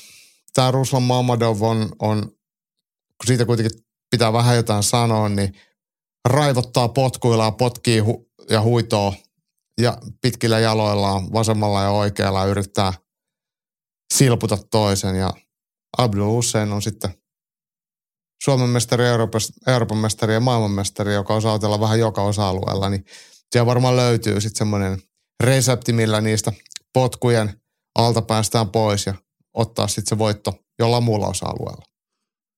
No mä luulen, että tämä on Suomi vappariskenessä melko yksimielinen toteamus, että kyllä Appa tämän hoitaa. Kaikki tietää, kuinka taitava hyvä tämä on, mutta et, ei siitä pääse yli, että kaksi ja puoli vuotta ottelematta, niin kyllähän se jättää kysymysmerkkejä. Jättää mitään, paitsi että mitä on tapahtunut, niin missä mennään nyt, mutta kuten tuossa paljon, sen, sulla on niin sen tuoreempaa tietoa ei ole kuin tältä aamulta. Olet nähnyt äijä hmm. ja tiedän, olette käynyt säännöllisesti nähneet reenisalilla. Niin mitä me voidaan odottaa? Millainen Appa Hussein 2023 syksyllä nähdään? Abdul Husseinista ei silleen loista mikään yksittäinen osa-alue. Et jos me puhutaan vaikka, että Aleksi Mäntykive potkii kovaa tai tyrmää lyönneillä ja se näkee heti, heti sivusta, että noissa on painoa. Tai, tai Marko Sarasjärvi on vaikka tosi taitava jujutsuka, että senkin näkee hänen ottelemista. Niin Abdul Husseinille ei ole semmoista yksittäistä terävää isoa kirvestä, mitä se heiluttaa, vaan se on monipuolinen nykyaikainen vapaaottelija. Ja mun mielestä se, mihin ehkä Abban ottelemissa kannattaa kiinnittää huomioon, se ehkä semmoinen kylmä viileys ja tunteettomuus. Että sinne, mä oon to, sanonut tämän miljoona kertaa jo vuosien varrella, että kun Abba tulee ottelemaan, niin se on sille kuitenkin vaan vähän kuin shakkia. Että et kun vastustaja hyökkää jollain lyönnillä tai potkulla, niin se ei välttämättä ole Abballe se, että se yrittää satuttaa, vaan se on vain joku siirto, mihin hänellä on vastasiirto. Että se on tosi semmoista ilmeetöntä, eleetöntä, tunteetonta, ei tietenkään merkityksetöntä, mutta se, se näkyy semmoisena, semmoisena hienona, monipuolisena, luovana ottelijana. Se on ollut aina sitä ja mä luulen, että se on edelleen sitä. Ja vaikka tuossa on lottelutaukoa, niin harjoittelu on kuitenkin ollut koko ajan säännöllistä ja kilpailullista ja ihan Suomen huippuottelijoiden kanssa jatkuvaa – grindaamista, niin ei se mihinkään mennyt. Abbahan kävi ottaa tuossa jonkun, olisiko se ollut jossain nogikisoissa vähän, vähän kisatuntumaa, otti siellä, siellä niin muistaakseni sitten finaaliin asti meni ja siellä hävisi edulla jollekin BJ-velholle, mutta, mutta, mutta vähän niitä kisalähtöjäkin saatu tuohon alle. Suht luottavaisesti voidaan katsoa, että – Abba jatkaa siitä, missä, missä hän on ollut aikaisemmin. Mä nyt röyhkeästi katson eteenpäin, että jos, jos Abba ottelee ei etäisesti tasollaan, niin tästä tulee voitto. Ja sitten voitaisiin mielellään katsoa lisää tänä vuonna Abban matseja vielä. Niin, siis hamaraa esimerkiksi kuukausi aikaa ja keitsi on tulossa ja varmaan ulkomaillekin pääsee, jos on mahis lähteen, niin tota, nopeasti vaan. Mutta ei mennä asioiden edelle. Mutta toi oli sä kuvailit kyllä onnistuneesti tuota Appan vahvuuksia, just se ottelemassa sen niin kuin hetkessä eläminen, semmoinen tarkoituksen mukaan, ei, ei mikään tunnekylmyys, vaan semmoinen niin oikeasti siinä ytimessä oleminen. Niin kyllä mulla nousee tuosta se jatkokysymys, että nyt kun vääjäämättä, kyllä se jollain tapaa ihmiseen vaikuttaa se pitkä ottelutauko. Me puhutaan. UFCstä usein, että, niinku, että se vaikuttaa jo tilastollisesti. Pitkät ottelutauot näkyy sun onnistumusprosentissa. Mutta miten sä uskot, kun olet nyt Appan kanssa ollut tekemisissä, niin on, ja, no turha kai sitä, vaikka herra mitä sanoisi, niin varmasti jonkinlainen jännitys on olemassa ja omiakin kysymysmerkkejä. Mutta miten sä uskot, näkyykö toi jollain tapaa? Mä en usko, että, että mitään semmoista isompaa. Että varmaan Abba lähtee tavoilleen uskollisena kohtuu rauhallisesti siihen otteluun, mutta ei ole mikään kiire, että siinä on se kolme erää aikaa, niin, niin ei tarvitse ruveta höntyilemään siinä alussa, kun vastustaja kuitenkin huolehtii siitä höntyilystä. Et, et, mutta kyllä Abba mun mielestä itse, kyllähän se varmasti tunnustaa sen, että sitäkin jännittää. Että et ei ihminen sekin on. Ja mun mielestä Abbas ehkä se, se on parasta, että se, se voi myös sen sanoa. Että kun ei pitkään kautella, niin on se aina vähän jännä vetää painoa ja, ja mi- mille kaikki tuntuu. Et, et, et, se on ennemminkin vaan ihan hyvä. Ja mun mielestä se on hyvä, hyvä tunnustaa. Niin on helpompi sitten lähteä hommiin. On, on. Mutta ne kysymysmerkit just liittyy siihen, mistä me ollaan lukemattomia kertaa puhuttu, että se kilpaurheilu on semmoinen rutiinilaji. Mm, Nyt ei siitä pääse mihinkään, että se rutiini nyt vaan puuttuu. jep. Mutta jostain se on taas aloitettava, jostain se on kone saatava käyntiin. No sä sanoit, että Tappa lähtee rauhallisesti, tai niin kuin, ei, ei rauhallisesti, mutta maltilla liikkeelle, niin millainen matsi, mitä tulee?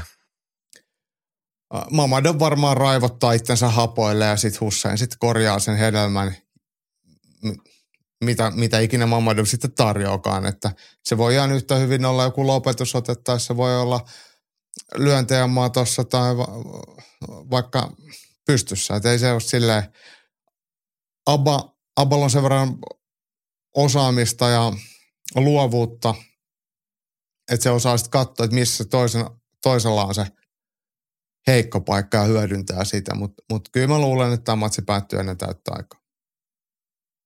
No niin, sitä odotamme ja sellaista tilaamme.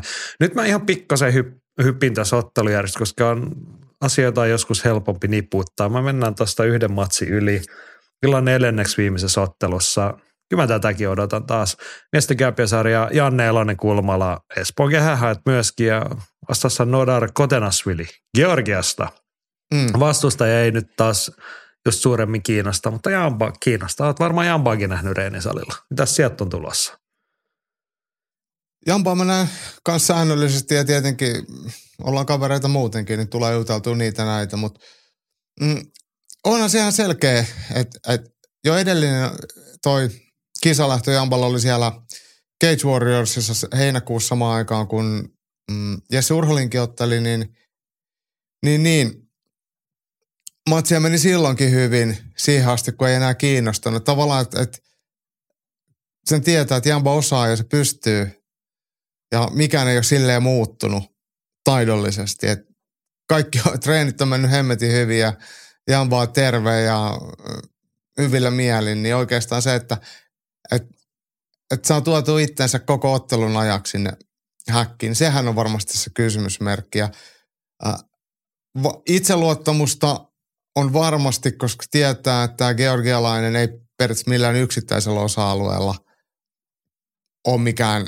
mikään maailmanmestari. Et, et Jambal on kyllä taidollisesti aseet sekä pystyssä että, että painin puolella sitten ottelu hoitaa, niin, niin aika itse ainakin lähden tähän sillä, ei voi sanoa ylimielisesti, mutta luottavaisin mielin ja suht, suht varmasti sille, että tietää, että tässä on palaset on aika hyvin kohillaan. Että ei tarvitse mitään muuta kuin mennä nauttia siitä hetkestä, mitä siellä on tarjolla häkissä se 15 minuuttia ja ottaa se, mitä, mikä on otettavissa, eli voitto.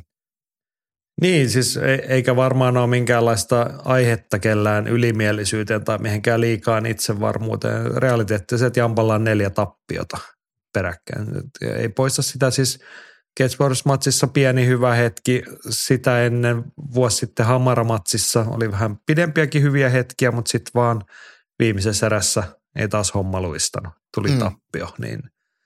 No tämä on ehkä se Jannen uran tarina, että siellä on niitä hyviä hetkiä, hyviä putkia, hienoja matseja. Ja sitten monesti ne jotenkin ne punaiset merkinnät ja vastoinkäymiset, niin ne sitten on niinku kietoutunut vaikkapa niihin henkisen puolen asioihin. Monesti. Joo, niinhän se on. Että et ei se kyllä, niin kuin Jamballahan se koskaan ei oikein kiinni harjoittelusta tai, tai osaamattomuudesta, että jos jotain näitä laiminlyöty. Et, et, mut jokaisella on niin kuin omat haasteensa. Ja, ja Jamballainen on ollut sit sitä, että välillä on ollut vaikea saada itsestään ulos mitattua sitä, mitä pitää. Niin, niin. Mutta sanotaan, että mä en ainakaan noista me, suostus mennä Jamba kulmaan tai olla mukana tällaisessa, jos mä en usko, että siinä on jotain järkeä. Että mä en koskaan, en, en haluaisi lähettää ketään mihinkään susille, että et, et, et sitten sit mä hyppäisin veke kelkasta, mutta et ihan hyvä, hyvällä mieli mun mielestä tähän voi lähteä.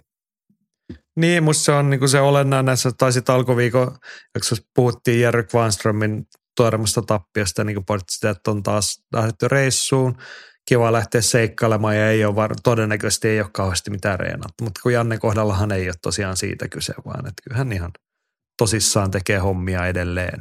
Näinpä. Niin. Ja ootko muuten, oot varmaan tietoinen, mutta Jamballahan on marraskuun keitsiin sovittuna Persi Herreraa vastaan matsi. Ainakin Tapolokin mukaan. Joo. Tässä on vil, vilkas syksy. Nyt toivomme sitten onnistumisia. Siinä olisi kaksi voitettavissa olevaa matsia, niin nyt tarvii vaan saada se oma paketti kasaan. Mutta nyt meillä on yksi olennainen kysymys Jamban matsiin. No niin. Hannosen Jimi kysyy, että onko Jamban tunnari vielä Kristina Praskin tuulilasin nurkkaan? Ja Joni Salovaara oli siihen kommentoinut, että olispa. Ei se ole tainnut olla enää pitkään aikaan. Ei se ainakaan vähän aikaan ole ollut ja eikö se ole näin, että se Kristina Praskan, sehän on coveri, että sehän on jonkun muun se, se kappale alun perin, mutta – Idolsistahan se tuli sitten, tai Brask tuli siinä tunnetuksi, esitti sen siinä. Ja kyllä se on hieno kappale ja tota, toi kun oli se meidän Facebook-sivulla toi kysymys, niin kyllä mä kävin kuuntelemaan taas kappaleen. Se on hieno biisi. Ja oissahan se makea tulla Karelian, äh, Imotran urheilutalo Kare, Karelian häkkiin tolla kappaleella. Se on ihan mukava itsellekin. Niin, mutta siis se jatkokysymys, siis no vastaus Jimin kysymykseen, että ei se ole tainnut nyt Jampalla enää olla, mutta nythän olisi hyvä paikka tehdä paluu, koska kansa vaatii. Mutta se jatkokysymys, että onko viime vuosien onko vastoinkäymisen syy siinä, että Jampa on luopunut tulilasin nurkkaan tunnelmoinnista? Pakko kai se olla näin. Niin. Janne, korjaat nyt tämän asian. Kun sä tiedät, mitä kansa sulta nyt odottaa ja vaatii, niin tä- tästä se lähtee. Kristiina Praskia sisääntulomusiikiksi.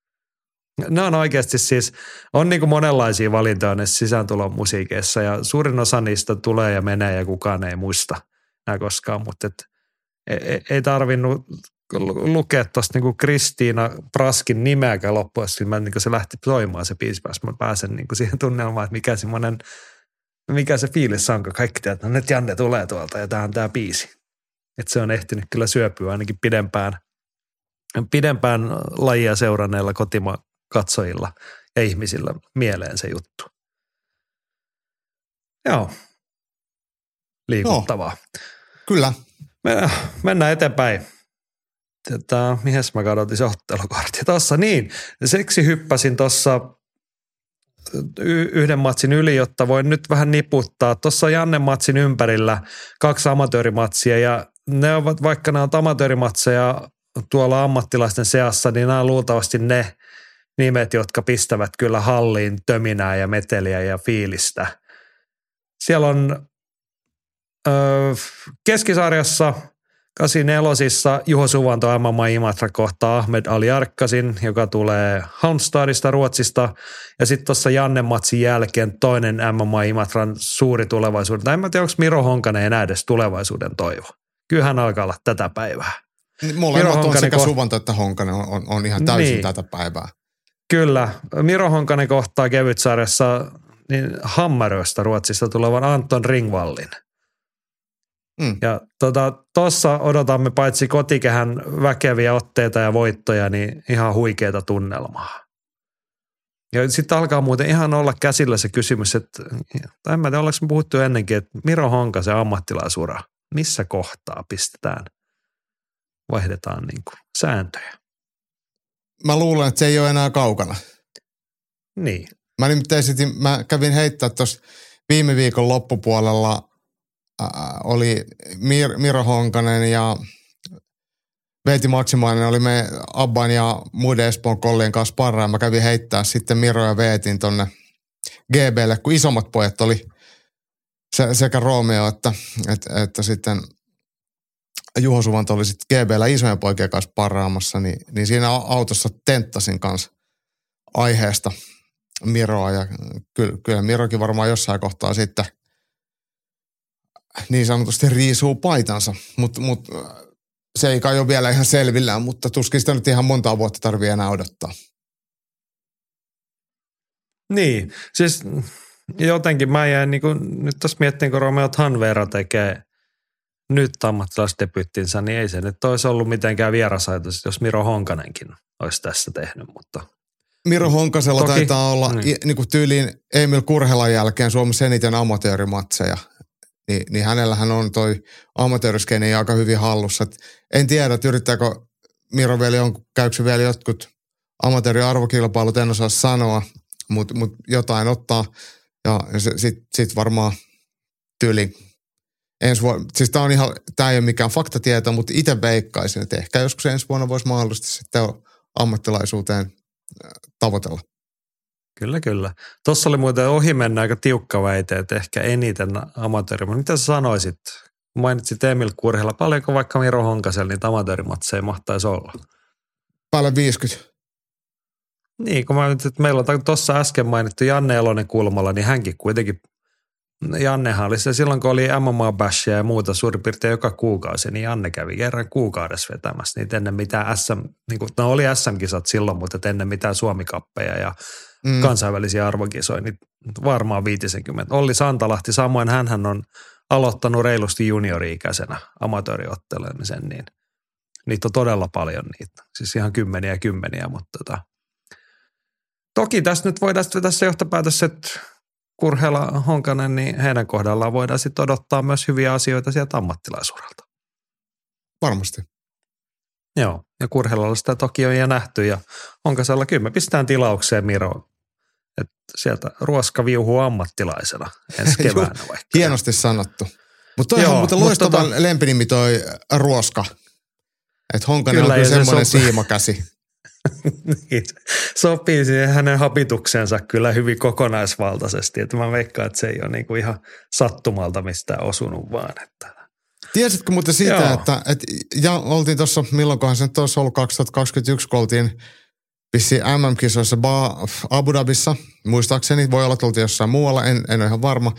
Mutta oltiin Jamba ja Miron kanssa, istuttiin hotellilla syömässä tai juomassa, juomassa kahvia ja en muista, oliko se Jampa vai minä, jompi kumpi sen keksitti, että toihan näyttää, Mirohan näyttää ihan tästä Reindeer Spottingin pääosan esittäjällä, ja Janihan se nimi taisi olla, niin mm. yhdennäköisyys on, on merkittävä. Okei, okay, no nyt kun sanoit, niin ehkä tämä pitää paikkansa, mutta en Sitten se vertaa aikaa, kun on se surullinen elokuva joskus tullut Jaa. nähtyä, mutta tota. Joo, Miro Honkasen elämänkohtalo toivottavasti vähän parempia toisenlaisia. Tuo lempinimissä, kun puhuttiin, niin ollaanko me tästä keskusteltu aikaisemmin, että onhan toikin olennainen kysymys, että mikä on Juho Suvannon lempinimi, että jos meillä on siellä vanhemmassa sukupolvessa on Reksi Suvanto, niin onko Juho sitten varareksi? Mm. Vai apuopettaja vai mikä se on? Koulunkäyntiavustaja. niin. Se ei kansainvälisissä kehisi ihan niin kauhean, kauhean hyvä, että sitten kuulostaa, kun Bruce Buffer rupeaa vetämään koulunkäyntiavustajaa Las Vegasin murteella. Niin tota. Jep. No joo, mutta ehkä se asia tarvitsisi nyt kuulkaa suvanto korjata, että hoidatte senkin asian. Mites noi matsit? Kaksi ruotsalaista vastassa, ei ole heistä oikeastaan mitään sanottavaa, mutta kuten sanot, mä odotan sitä, että saadaan mölinää ja viihdettä ja voittoja. Niin, no mutta tuohon to, on helppo laittaa leima päälle ja veikkaan, että, että, että molemmissa matseissa kyllä painitaan. Mm. Tämä menee nyt sille perinteisellä linjalla viisi matsia käsiteltä viisi suomalaisvoittoa tästä tulossa. Että näinhän nämä yleensä menee nämä Suomi-illat, eikö vaan kaikki voittaa koko ajan? Itse asiassa, siis kyllä mä luotan Miron ja äh, Suvanen Juhon äh, voittoihin, mutta silleen, että nämä, useinhan nämä amatööriottelut, kun ei ole niin väliä, että tuleeko punasta vai vihreä. Tokihan aina kaikki haluaa voittaa, mutta voi olla tosi kilpailullisiakin matseja. Kun mennään sitten tonne – alkupuolella, missä Iiris Nihti ottelee ja sitten Britti ottelee Lisa Simmoa vastaan, niin musta Simmo on voittanut Iiris Nihdin amatöörinä. Et, et, et, että täällä on, vaikka ne matsit ei ole ammattilaismatseja, niin ne voi olla itse asiassa tosi kilpailullisia ja tosi haastavia ja niin pitääkin olla. Ja niitä niit nimenomaan kannattaakin ottaa. No niin, mutta tästä me nyt mentiin jo luontevasti, että koska toi on se seuraava matsi ennen Juha Suvantoa, kun mennään ottelukortti alaspäin, niin yksi espoolainen taas lisää. Iris Nihti vasta Liisa Simo edustaa Brad Pickettin Great Britain top teamia. Mahtaako Joo. Pickett itse tulla? En muuten tiedä, en tiedä. Käydään sitten tökkimässä, jos tulee. Niin, tai käy sinä tökkimässä. Otat jonkun kaverikuva ja sanot terkku. Hieno mies olisi Brad Pickett. Hän on ennenkin, hän, jossain Gatesissa hän oli, eikö se? On se ollut monta kertaa, kun niitä, niitähän on ollut Ashley Grimshaw ja, ja mikä tämä Sexy Girls on ollut siellä lottelemassa. Ne on kaikki ollut samaa porukkaa. Joo. No niin, ei siinä mitään. Mutta mitäs toi Iris Nihti, Liisa Simo? Kuten sanoit, niin Simo on joskus aikaisemmin amatööriuralla Iriksen voittanut Mä kansainvälisessä veikkaan, kehissä. että, Miten? mä veikkaan, että on tiukka ja tasainen matsi. Iiriksellä tietenkin hyvä, hyvä tota, viimeistely, kun kävi silloin edellisviikolla, tai niin kuin viime viikonloppuna, eikö miten, toisen viikonloppuna Stokiksissa All Starissa ottaa sen ruotsalaiset vastaan siitä voiton, niin on, on sitten niinku kone rasvattuna ja valmiina sitten ottelemaan. Et se on mun mielestä aika tärkeää, että amatööreille ne saa, saa otella usein. Joo, muistutan tässä kohtaa, että jos kiinnostaa maailmanmestari Iris Nihdin kuulumiset, niin Jaakkohan oli siellä All Stars Fight Nightissa mukana matkassa. Teet Iriksen kanssa lyhyen videohaastattelun matsin jälkeen ja muun muassa siitä, että miksi hän oli käsi kipeä jo ennen matsia, mutta tota, käykää katsomassa Yliläntistudio YouTubesta. Tota ennen ammattilaisottelun miesten käpiösarjassa Thomas Grönvall 03 miehen ja kohtaa Georgian Adem Vashakmatsen. Mä veikkaan, että Grönvall ei ainakaan paini, hän lähtee ottaa pelkkää pystyottelua. Joo, vetää vähän taekwondoa. Eikö miten se meni? Eli tuleeko tässä sittenkin kuitenkin 3-6 kaatoa? Joo, siis Grönvall Grönvallhan on tosi siis. väkevä painimaa. Ja, ja Georgialainen tulee kuuden ottelun tappioputkessa, niin eiköhän tässä nyt tule sitten Grönvallin painiklinikka. Grönvall ei ole mikään tyrmä eikä mikään superjujutsuka, nimenomaan niin pos, vahvaa posi- kaato- ja positiopaini, niin ehkä se on turvallisin veikkaus, että Grönvall par, palaa voittojen tielle. Tuomas Grönvallin edellinen otteluhan oli Cage Warriorsista Wi- Wilson Highsia vastaan, miss, missä ei sitten ihan, ihan riittänyt millään osa-alueella, mutta, mutta nyt kyllä pitäisi riittää. Siitäkin on jo, eikö se ollut uuden vuoden ilta Oli. Cage Warriorsissa? Aika Joo. paljon on tässä Tuomaksellakin sitten ottelutaukoa taas tulleelle ja mitään loukkaantumisia ollut, mutta no taas yksi suomalaisvoitto siitä tiskiin, eikö vaan? Mm. Joo. Sitten Seuraavassa tota, matsissa tulee muuten vo- suomalaisvoittaja ihan varmasti. totta, siellä olisi tällainen amatööriottelu miesten kevytsarjassa Veeti Maksimainen, Imatran poikia vastaan Kevin Nieminen, Loop Martial Arts. Tuttuja poikia sulle molemmat, tai poikia, miehiä, mitä ne on. Niin, Ja nuoria Kevin miehiä. ei ole ihan, niin. Kevinillä alkaa noita amatöörivuosia ainakin olla jo reilusti. Veeti Maksimainen on sitten nuorempaa ikäluokkaa. Joo, tämähän on uusi ottelu, että edellisen ottelun Kevin voitti takakuristuksella ekassa erässä ja nyt sitten Maksimainen lähtee hakemaan revanssia. Ja tästä pitää muuten Kevinistä sanoa se, että Kevin Nieminenhän on siis Porvoosta ja siellä käynyt sitten, kun mä, mäkin olin Porvoossa, niin sitä kautta Kevinin toki tunnen, mutta niillä on Kevinillä ja sen kaverilla Jessellä, niin niillä on uusi seura Porvoossa, mikä on ihan puhtaasti vapariseura. Et kun siellä ei enää ole ollut vaparia, niin kundit on hommannut oman tilan siellä on häkkiä matot ja siellä MMA Lab Porvoon nimellä vedetään sitten Porvossakin taas pitkästä aikaa vapaa-ottelu, niin se on mun mielestä helvetin hienoa. Okei, ei ole kuitenkaan vielä vaihtanut seura edustusta, mutta tota, ja tullaan. Mutta suomalainen voittaa aina, tai ainakin tässä matsissa, Joo. eikö vaan? Kyllä, Joo, sitä ennen olisi Primus Fight Teamin Ivan Kasongo, kohtaa Ruotsista taas tulee Örebrusta Sebastian Palacio. 80 kiloa sovittu tuohon amatöörimatsin painorajaksi. Kasongohan on kokenut amatööri, käynyt arvokisoissa kanssa. Ja mä luulen, että Ivanilla todennäköisesti tämä, en tiedä, mutta veikkaan, että ihan viimeisiä amatöörimatseja. Että et, et hän varmasti on siirtymässä ammattilaiseksi ihan tuota pikaa. Että et, et, tota, nyt jos haluaa nähdä vielä Ivani paita päällä, niin se kannattaa katsoa nyt, koska todennäköisesti seuraava matsi tullaan näkee, näkee sitten ilman paitaa. Ja kiva, että Kasanovic saataisiin nyt sitten yhden, yhden matsin ainakin vielä ottaa ennen kuin sitten siirtyy ammattilaiseksi. Tämäkään ei ole mikään tieto, mutta mä veikkaan, että jotain tämän suuntaista voisi olla tuloillaan.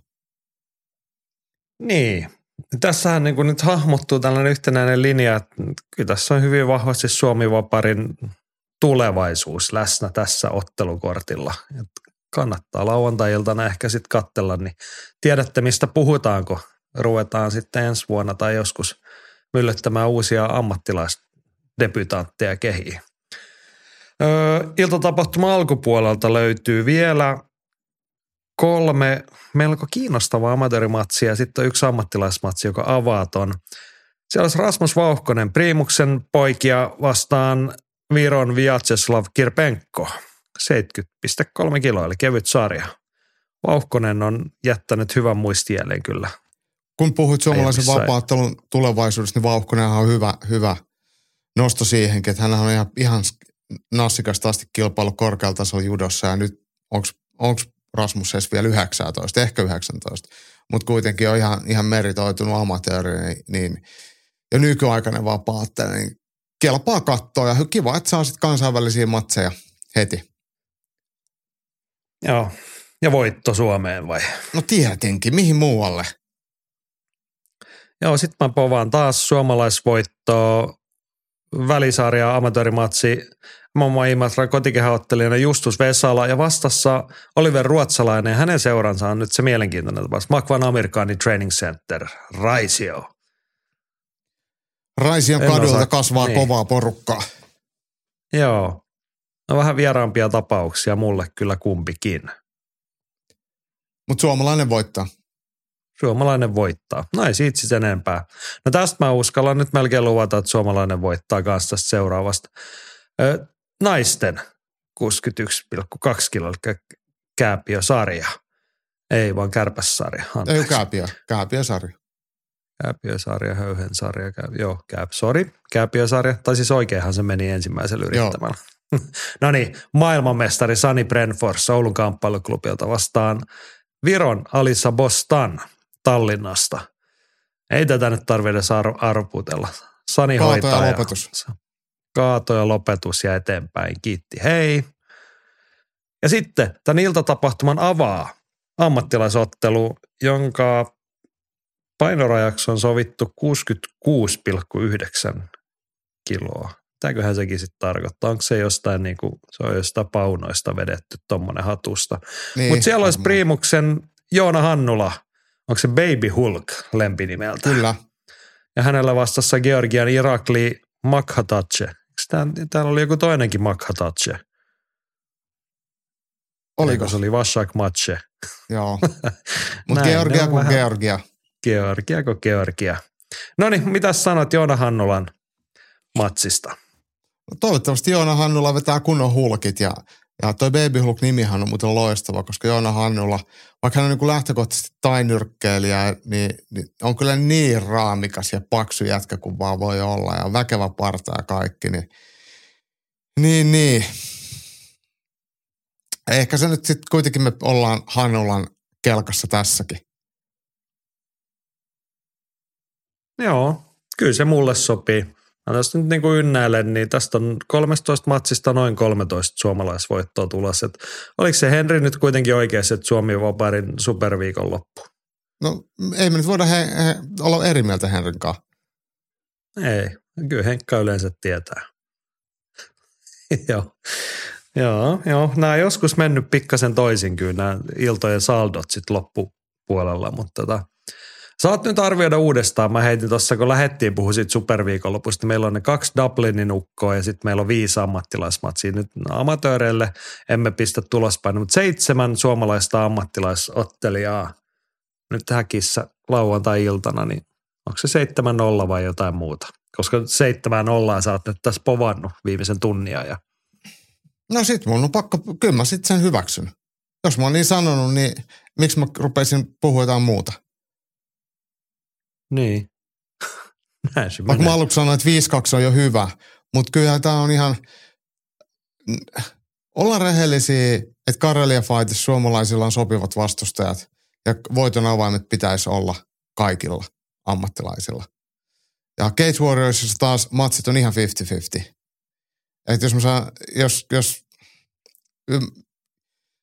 jos Cage Warriors toinen voittaa ja toinen hävii, niin se ei olisi mun mielestä mikään ihme. Vaikka, vaikka näen, että molemmilla on ihan hyvät mahdollisuudet voittaa. Joo, mutta lähdet siis tilaamaan sitä 7-0 listaa nyt sitten. Joo, otetaan sellainen. Onhan se paljon kivempi. Jokin nälkä vähän kasvaa aina syödessä, kun näitä tässä mutustelee. Mutta joo, siis lauantai-iltana Dublinissa Cage Warriors ja Olli Santolahti, Marko Sarasjärvi ja sitten lauantai-iltana Imatralla Karelia Fight. Siellä on Romeo Tanvera, Appa Hussein, Janne Elonen Kulmala, Thomas Grönval ja Joona Hannula ammattilaisotteluista ja lukematon määrä kotimaisia amatöörinimiä. Katsokaa noin. Mutta ei tämä ole niinku tavallaan superviikonloppu kyllä aika paljon muutenkin. Otetaanko tähän väliin nyrkkeilyä? Otetaan, koska siellä on se, mitä sä oot odottanut kaikista eniten. Kyllä, mä yritin tuossa, kun kysymystä kyllä heitin, niin yritin vähän tarjoilla tällaista oikeat nyrkkeilymatsia, mutta kyllähän meidän nyrkkeilyihmiset nyt taas tiesi, että mistä tuli puhaltaa ja mikä on niin olennaista. Ja Henkka kertoo, että Britessä isketään viikonloppuna todellinen tähtien sota. Pääottelussa Jake Paulin nollan vienyt Tommy Fury kohtaa tupettaja KSIin, joka viime matsissa veti upealla kyynärpäällä kaverin unille. Oliko se nyrkkeilymatsi? Oli.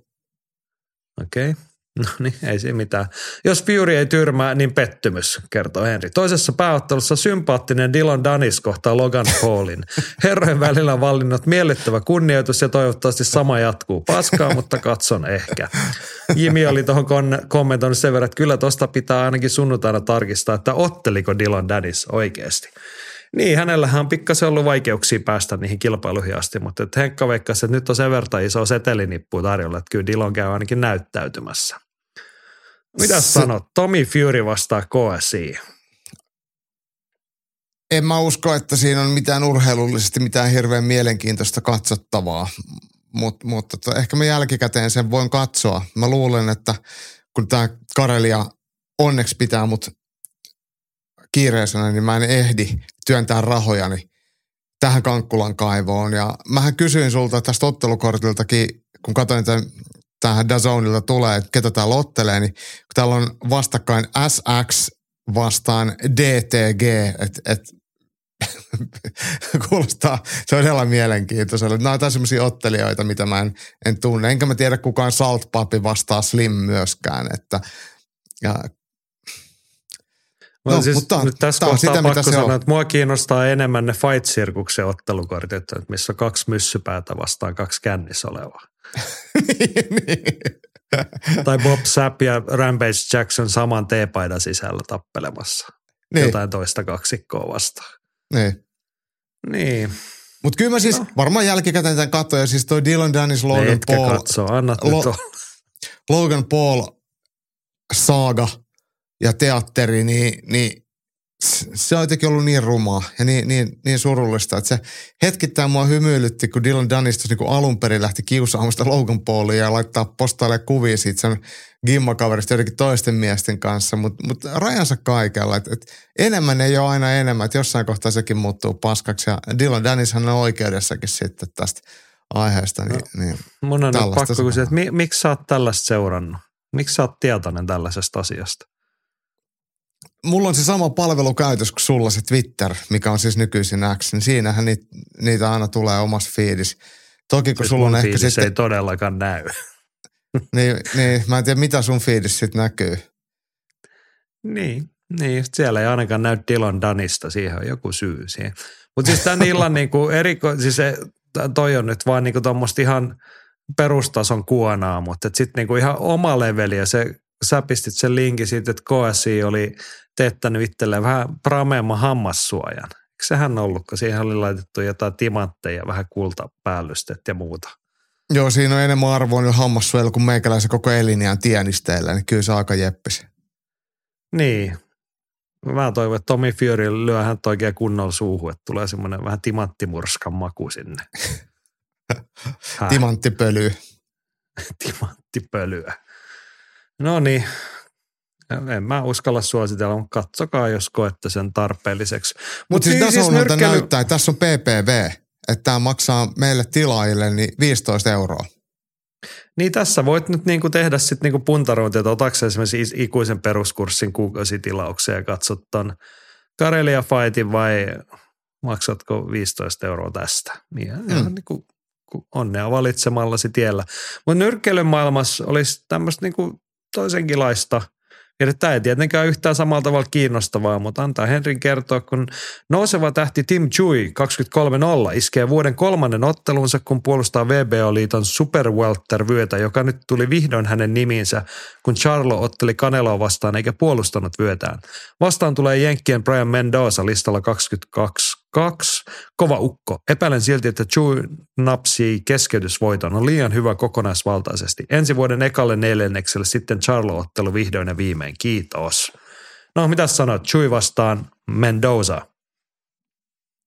Tunnustan, että Brian Mendozan ottelut on mulla, mä en ole varmaan nähnyt hirveän montaa edes niistä, niin mä en halua antaa semmoista tyhjentävää vastausta, miten se menee, mutta mut Tim Chu on otellut hyvin ja hänen isänsä on, Kosta Chu on yksi omista lemppareista, niin jo ihan sen takia mä oon hänen puolella. Ja sitten tämä, mitä Henkka tässä sanoo, niin nyt kun australialaisista ponnistava Chu on, on saanut sen mestaruus, virallisesti mestaruusvyön itselleen, niin sitten Charloa vastaan matsi, niin se kyllä kelpaa.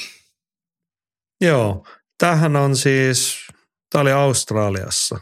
Mutta nyt en onnistunut katsoa, että mistä sitä mahtaisi nähdä, näkeekö mistään tai onko tarpeenkaan nähdä, mutta tota. Ei varmaan meidän kanavilla kyllä nyt taida näkyä, mä en ainakaan löytänyt sitä. Joo, mutta ihan kiinnostava matsi kyllä. Mm. Hyvän nyrkkeilyvuoden jatkoa tämä taas. Mä hei sanon sen vielä, että se on siistiä, että nyrkkeily voi silleen hyvin, että, että Australiassa on virili nyrkkeilyskene, mitä tullaan ja tarjoillaan myös meillä täällä Euroopassa – niin se on mun mielestä tosi jeppis, että ne ei vaan jää sinne Oseanian alueelle, että, että nämä on globaaleja matseja. Totta, toi on tärkeä huomio. No niin, mutta se nyrkkeilystä, katsokaa jos katsotte. Sitten olisi vielä tällainenkin, kun UFCtä oli Sapeksin varastohallissa tarjolla. Saat lähdössä Kareliaan, totahan ehtii sen jälkeen katsoa. lauantai 23 alkaa. Nyt ollaan sen verran paljon puhuttu, mutta mennäänpä ihan tärppilinjalla saat nostaa, mitä haluat sieltä ottaa esiin, niin kerro. Mä otan tärpiksi mun kestotärpiin ja se on Cameron Saimaan Etelä-Afrikasta, joka kohtaa Christian Rodriguezin. Miesten piti otella jo heinäkuussa, mutta silloin Rodriguez jäi veke ihan viime hetkellä ja silloin Terence Mitchell tuli paikkaajaksi, joka hävisi sitten Saimaanille ekasserässä keskeytyksellä. Tämä ottelupari on itse asiassa tosi tasainen, ainakin meikäläisen mielestä – Simon tosiaan 9-0 listalla, Christian Rodriguez 9-1 listalla, miesten kääpiösarjasta kyse. Molemmat on nuoria, molemmat on vahvasti voitokkaita ja hyviä iskemään, niin kumpi tahansa voittaa, niin se tekee hyvää kääpiösarjalla ja kääpiösarjalla nuoret haastajat ja nuoret nousukkaat, niin on tosi tervetulleita. Painoluokka voi hyvin ja hyvä ja napakka matsi. Saanko sanoa pääottelusta ihan vähän? No saat kohta. Otetaan tämä Hanno Jimmy oli useampaa matsia kommentoida. Hän kiinnitti huomioon tästä samasta Saiman Rodriguez-matsista huomioon tuohon, että herralla hyvät rekordit ja ikää 22 ja 25. Tällaiset näyttää aina hyvältä ennen ottelua, vaikka minä kummastakaan tiedä sen enempää. Mutta siltä pohjalta Jimi ennustaa tyrmäys ennen ottelun puolta väliä. No niin. No niin. Mutta saat sanoa päämatsistakin. Joo, eli pääottelu Apexin illassa on miesten sarjaa Sodik Yusuf vastaan Edson Barbosa. Molemmat on räjähtäviä, molemmat on sprinttereitä ja Yusuf on, taitaa olla pikkasen lyhkäsempi, mitä, mitä Barbosa. Barbosalla on merkittävästi pidempi ulottuvuus, että kaiken järjen mukaan tosi hyvä iskiä. Barbosa pitäisi se voittaa, mutta Barbosa on niin ailahteleva, että voi matsista tulla yllättävänkin tasainen. Sodik Yusufhan tuli tuli tota 2018 Contenderista aika kovalla hypellä. Arnold Allenille sitten hävisi voittoputken jälkeen. Nyt ottanut sitten Alex Caceresia vastaatti pistevoiton ja viime matsissa sitten Guillotinille puolessa minuutis Don Shineisia vastaan voiton. Et nyt vasta vuoden eka ottelu sitten Jusufille. Mutta kyllä mä pidän Barbosaita sen ennakkosuosikkina ja toivon, että et, et Barbosa räväyttää jotain oikein näyttävää. Joo, Jimi oli tätäkin kommentoinut, että nouseva tähti vastaan laskeva tähti. Jos katsoo ottelijoiden kamppailuhistoriaa viimeiseltä viideltä vuodelta, niin nyt viikonloppuna sattuu Barbosa. Nostalgisuus ei pelasta, eikä se fakta, että mies täyttää tammikuussa 38 vuotta. Ja Jimi huomatti muuten ja osuvasti kanssa, että yhdestä UFC-historian ikonisimmasta potkutyrmäyksestä alkaa olla sen reilu kymmenen vuotta aikaa. Ja tämähän nousi taas pyörinyt niin somessa on. highlighteissa. Edson se Barbosa vastaan Terry Etim. Kaikki tietää, kun tämän sanot, että nyt tiedätte sen, mikä potku se nyt onkaan. No se on takakiertopotku. Ta- takakiertopotku, kantapäällä naama ja Terry Etim kaatuuko puu taaksepäin siitä. Suorin vartaloi. Se on, se on jos jostain asiasta voi sanoa, että se on ikoninen hetki lajihistoriassa, niin se on se. Ja kuka, niin siis näitähän on aina silloin tällöin tullut, mutta ei ole kyllä yhtään – noin ikonista tai semmoista. siinä on jotenkin kaikki osuu kohdalle siinä visuaalisesti ja muuten. Tsempitteri Etimille saat koko loppuelämässä kuulla ja nähdä tota pätkää kyllä. Ne ura jäisit niin, siihen. Terry Etimhän kuuluu tähän Team Carbonin valmennuskatraaseen, että hän kiertää sitten näissä UFC-tapahtumissakin koutsaamassa, niin joutuu sieltä sitten kattelee highlighteista sitä, missä hän, hän saa – koteloon, mutta mä luulen, että Etimkin on, oli silloin on varmasti edelleen niin ihan tervejärkinen, että ei, ei siitä sen isompaa paisetta ota. Joo. Taas Jimillä vielä tällainenkin nosto, kun Ashley Joder vastaa Emily Ducote. Melkein varmin tuomariääni voitto, josta olen tähän mennessä ylilyönnin yhteisössä huudellut. Joderin rekordi 88 75 prosenttia kaikista hänen otteluista menneet pisteille. Ducotin rekordi 12 8 60 prosenttia kaikista hänen otteluistaan menneet pisteille. Joo, aivan sama kumpi voittaa, mutta pisteille mennään. Mä ja no. toi on helppo allekirjoittaa Joo. tässä matsissa. On niin kuin. Joo, jospa minäkin otan sitten nopeat tärppinostot. Mielenkiintoinen matsi, jos puhuttiin muutama viikko sitten uusintaottelu Edgar Saires vastaan Daniel Lacerda. Tähän oli se matsi, joka päättyi, kumpikohan siinä nyt, kun Edgar Saires kuristi siinä, eikö vaan? Pysty kiljotiinia siinä ruuvas ja tämä oli se tapaus, kun tuomari siinä pitkään katsoi, että onko toi vielä hereillä toi toinen kaveri ja ravisti sen kättä ja se näytti ok ja sitten se ravisti uudestaan se käsi, tai se jotenkin meni veltoksi se käsi ja tuomari tuli väliin ja sitten se olikin hereillä se kuristettava kaveri siinä. Näin Siitä sitten oli. ymmärrettävästi tuli no contest jälkeen, että nyt herrat ottaa nopeasti uusina ja tämä on varmasti ihan paikallaan. Se oli ihan ok matsi siihen ja nyt saadaan se sitten – toivottavasti onnellisempien tähtien alla pakettiin se saaga. Joo, että tuskin kummallekaan siitä mitään isompaa harmitusta sitten seuraa, että, että, että nyt se uusinta, uusinta vaan, vaikka se tulee aika lyhyellä aikavälillä, mutta eikö tässä ollut vielä silleen, että tässä oli vielä sit sovittu catchweight, että ne ottaa 130 paunaa, sinne ei joudu vetämään niin kovaa painonvetoa tähän uusinta otteluun, kun se on niin lähellä. 135 tämä on merkitty. Tapolo. Eikö anteeksi, 130. Katoin joo. väärää riviä. Kyllä, kyllä. Joo. Joo, joo. Sitten otetaan vielä tämä mun ja Jimin yhteinen, että Jimi on pistänyt tämän oho-nostona. Darren Elkins. Olen unohtanut tämän veteraanin olemassaolon kokonaan, mutta näemme pitkä ja komea ura UFCssä vapauttelussa jatkuu edelleen. Kyllä!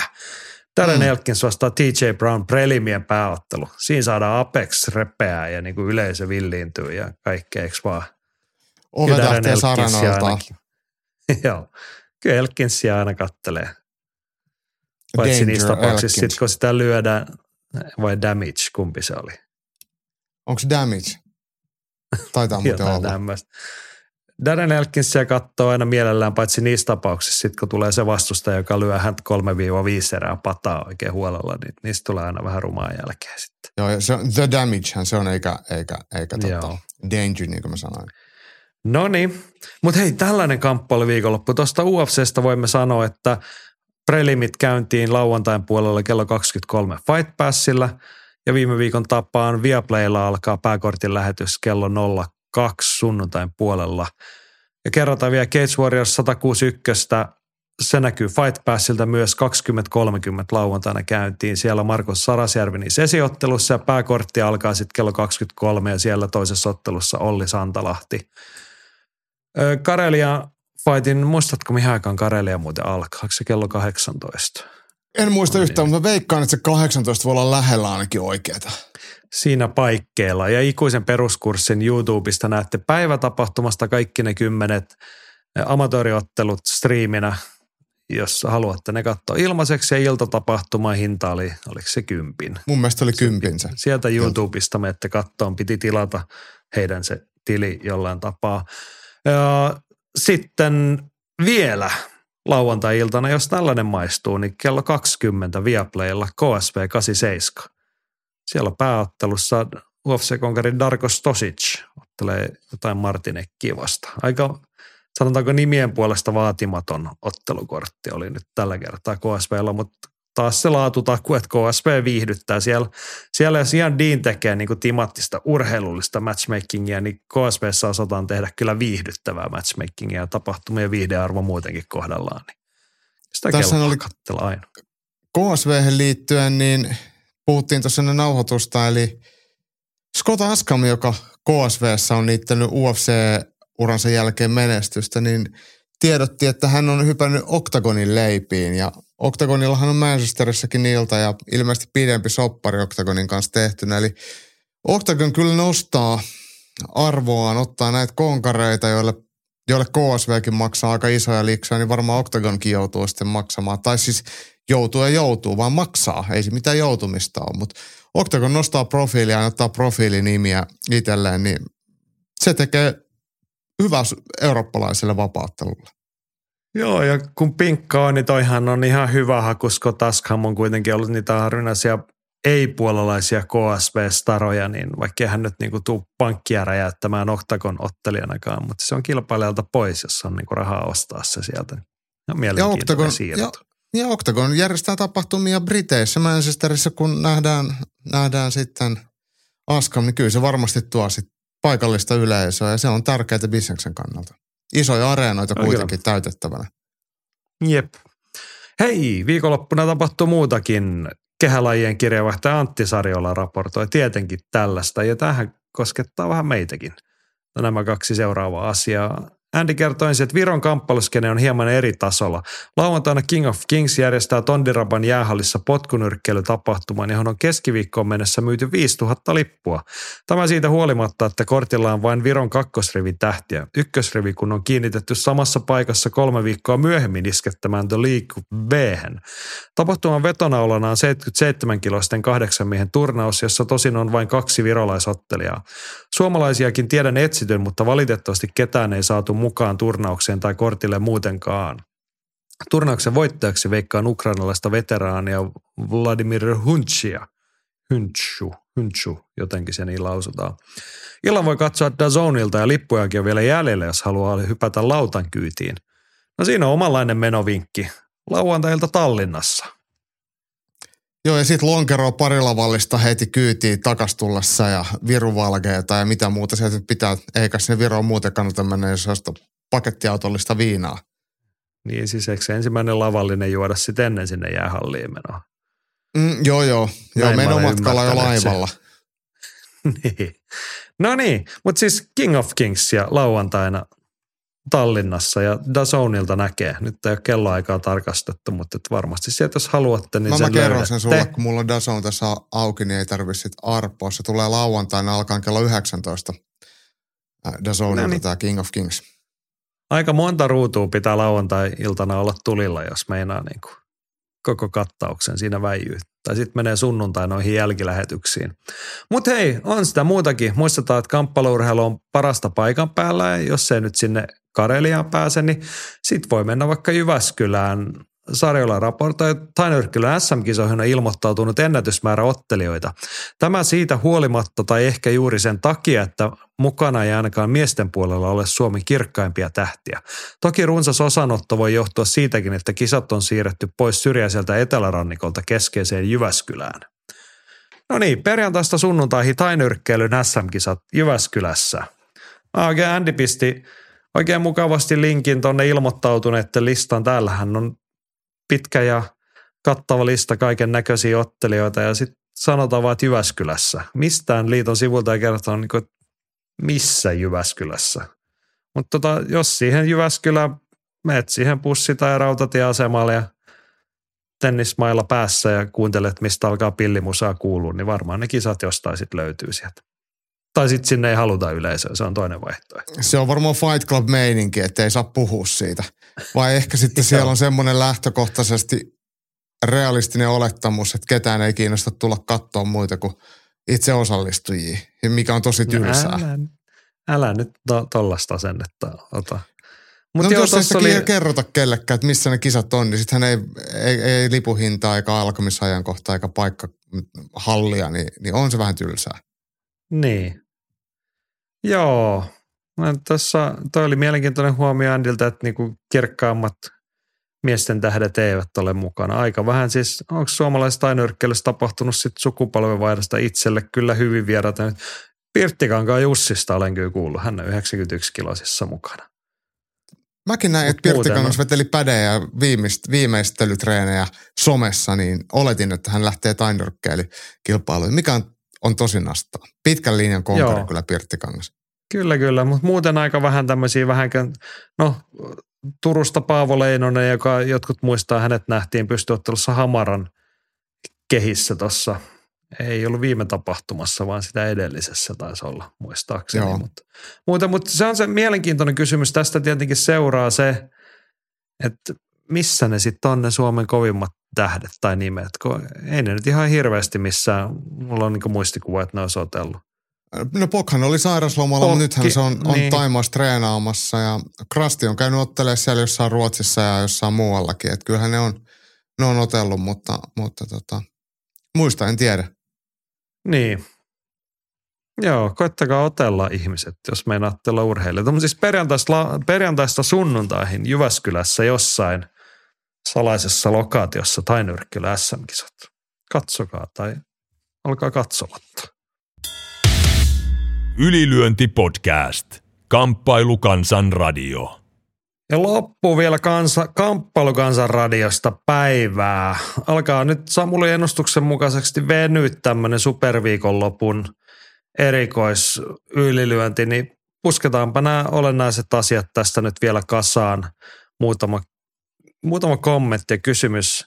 Ankarn pisti Xssä viesti, että nyt täytyy sanoa, että taimalaisena mielenkiintoa herätti jaksossa mainittu Fight Circus sekoilu, joten kävin katsomassa kortin ja YouTubesta ottelut. Olen nyt kaksi päivää selannut näitä pätkiä ja vieläkin vetää hiljaiseksi. No se on kyllä ihan luontainen reaktio, kun katsoo Fight Circusta. Että, että jos, on, jos tulee semmoinen niinku, että mä oon niinku liikaa, tuon pitää rauhoittaa, nyt voisi olla ihan hiljaa, niin käy katsoa YouTubesta Fight Circusta pari päivää. Otat semmoisen Fight Circus retriitin. John Nutt ei ole tätä vielä tai että se voisi niinku roudata ihmisiä sinne katsoa.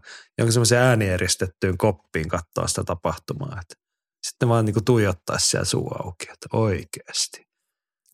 Ja siellä, on, siellä on kyllä jotain taj, tajuntaa laajentavia varmaan, varmaan käsikirjoitusvaiheessa vedetty, että, että ollaan saatu tuollaista tuotetta ulos. Ja jos taimaalainen sanoo, että tämä on, tämä on yllättävää, niin, niin se sitten oikeasti on. Joo, no on sekin vähän hämmentävää, että tämä on nyt kolmas vai neljäs jatko, jakso putkea, kun me puhutaan Fight Circuksesta. Tota, jos se nyt kiinnostaa, niin syytämme massaa, kiitti vaan. Mutta Fight Circus löytyy YouTubesta heidän värikkäät tapahtumansa erilaisin kääntein – Otetaan alkuviikon komista. Atte myöhästyy alkuviikon jaksosta, niin hän pohti, että onko King Green uusi Cerrone. Hetken nousu ikämiehenä uuteen kukoistukseen. Vastaan top 10, niin vaikeaksi menee voitot siellä. Ketä laitetaan? Olisiko aina mielekäs Charukian tai Darius? No siinä on Bobby Greenillä vähän haastetta, jos pistetään Arman Charukiani tai Penel Dariusia. Mutta ei mulla oikeastaan kyllä väliä. Niin ihan sama kuka vaan Voisi olla vaikka Rafael Desanius, Challenger tai Dan Hooker, kaikki ne löytyy siitä hänen yläpuoleltaan rankingista. Tai vaikka Renato Moikana. Niin, mutta ihan hyviä matseja siellä on tarjolla kyllä. Oh. Ja Suomi sen Bobby Greenille vähän nimekkäämpää ukkoa ja profiilimatsia kyllä. No se menneistä. Sitten Rantasen Petrillä vähän pidempää pohdintaa ja alkaa, että kävin miettimään syvällisiä. Aika monesti hostikaksikon ja yliläntiperheen fiilikset on hiukan nimettömämmän tai pienemmän UFC-illan alla matalalla, mutta sitten ilta kuitenkin toimittaa ja jälkikäteen fiilikset ovat tapissaan. Voiko olla niin, että ihmismieli vaan tässä tekee tepposiaan? Eli kun UFC-markkinakoneisto ei rummuta sulle koko viikkoa sarjatulella ja joka eetteristä myyntipuhetta, tulee sellainen fiilis, että katsomatta paskaa. Sitten kun kuitenkin vaivautuu katsomaan, on, onkin positiivisesti yllättynyt tuotteen tasosta. Vastaavasti isoista illoista jää useasti hiukan laimea kuva, kun on maalautu koko viikko kuvia upeista tyrmäyksistä tai näyttävistä anakondista TMS. Ja sitten nähdäänkin tarkka, mutta tasokas pistennekkailu. Koemielessä pitäisi joskus kokeilla olla katsomatta kaikki ennakkomateriaalit, spekuloinnit ja ottelukorttikin. Avata vain lähetys oikeaan aikaan ja katsoa, miten se sitten toimittaa. Iso numerokortti tai varastohalli rähinät. No, miltä se kuulosti, Jaakko?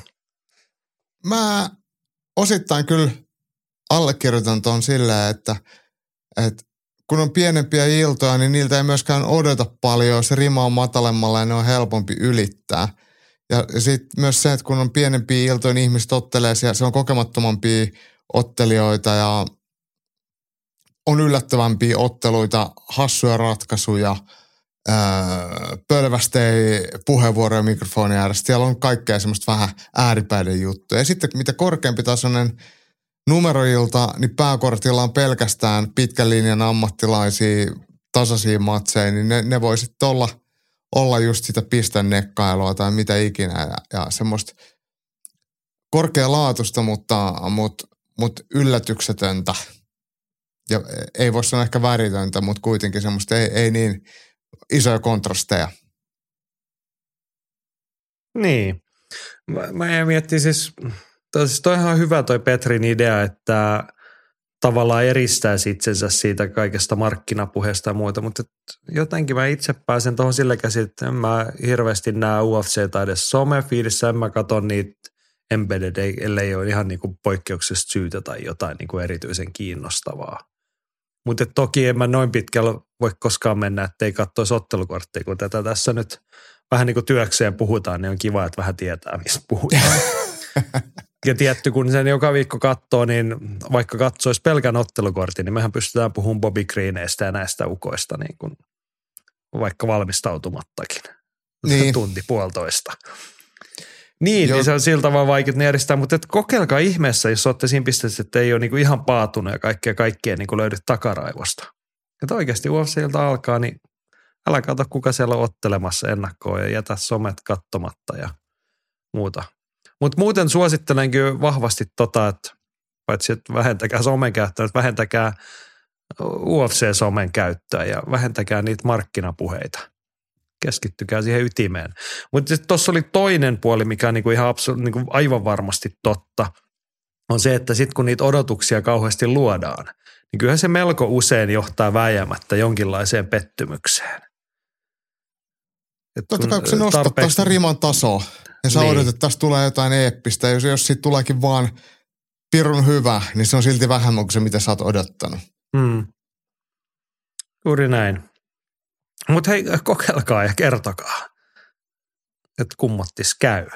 Koska tämähän on inhimillisesti mielenkiintoista kuulla, mutta no, meidän on vaikea päästä tuohon, kun sitä on niin paatunut jo tämän kaiken äärelle ja sitä me ei voida niinku ihan kylmin.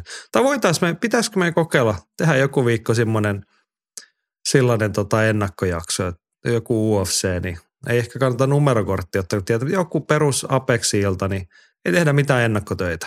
Avataan vaan ottelukorttia ja ruvetaan puhumaan. Kävisiköhän se ylilyönti perheellä? Niin, mutta mut, hei, täytyy muistaa, että, että mä luulen ja tiedänkin, että säkin katot tosi vähän mitään semmoista markkinointimarkkinointimateriaaleja, mitään highlight-videoita tai – tai mitään UFCn tuottamaa tämmöistä hömppää, millä sitä myydään tapahtumia tai ottelijoita. Mä luulen, että me kuulutaan sun kanssa, ja mä ainakin kuullut siihen vielä ehkä enemmän siihen, että me, me seurataan uutisia, me seurataan, että onko joku loukkaantunut, ja semmoista ni, niin kuin, mi, mihin ei niin paljon liity mitään äh, nostatusta, vaan asialinjaa. Ja mä ainakaan en halua vaikka muiden kansainvälisten toimittajien mitään ennakkoja lukea, koska ne värittää silloin omaa mielikuvaa. Että mä haluan pitää aivot silleen tuoreena, että ei, ei, ei niin osta muiden mielipiteet valmiina, niin, niin, niin. niin se ehkä osittain me kulutetaan tuo kansainvälistä mediaa ehkä vähän eri lailla kuin jotkut toiset.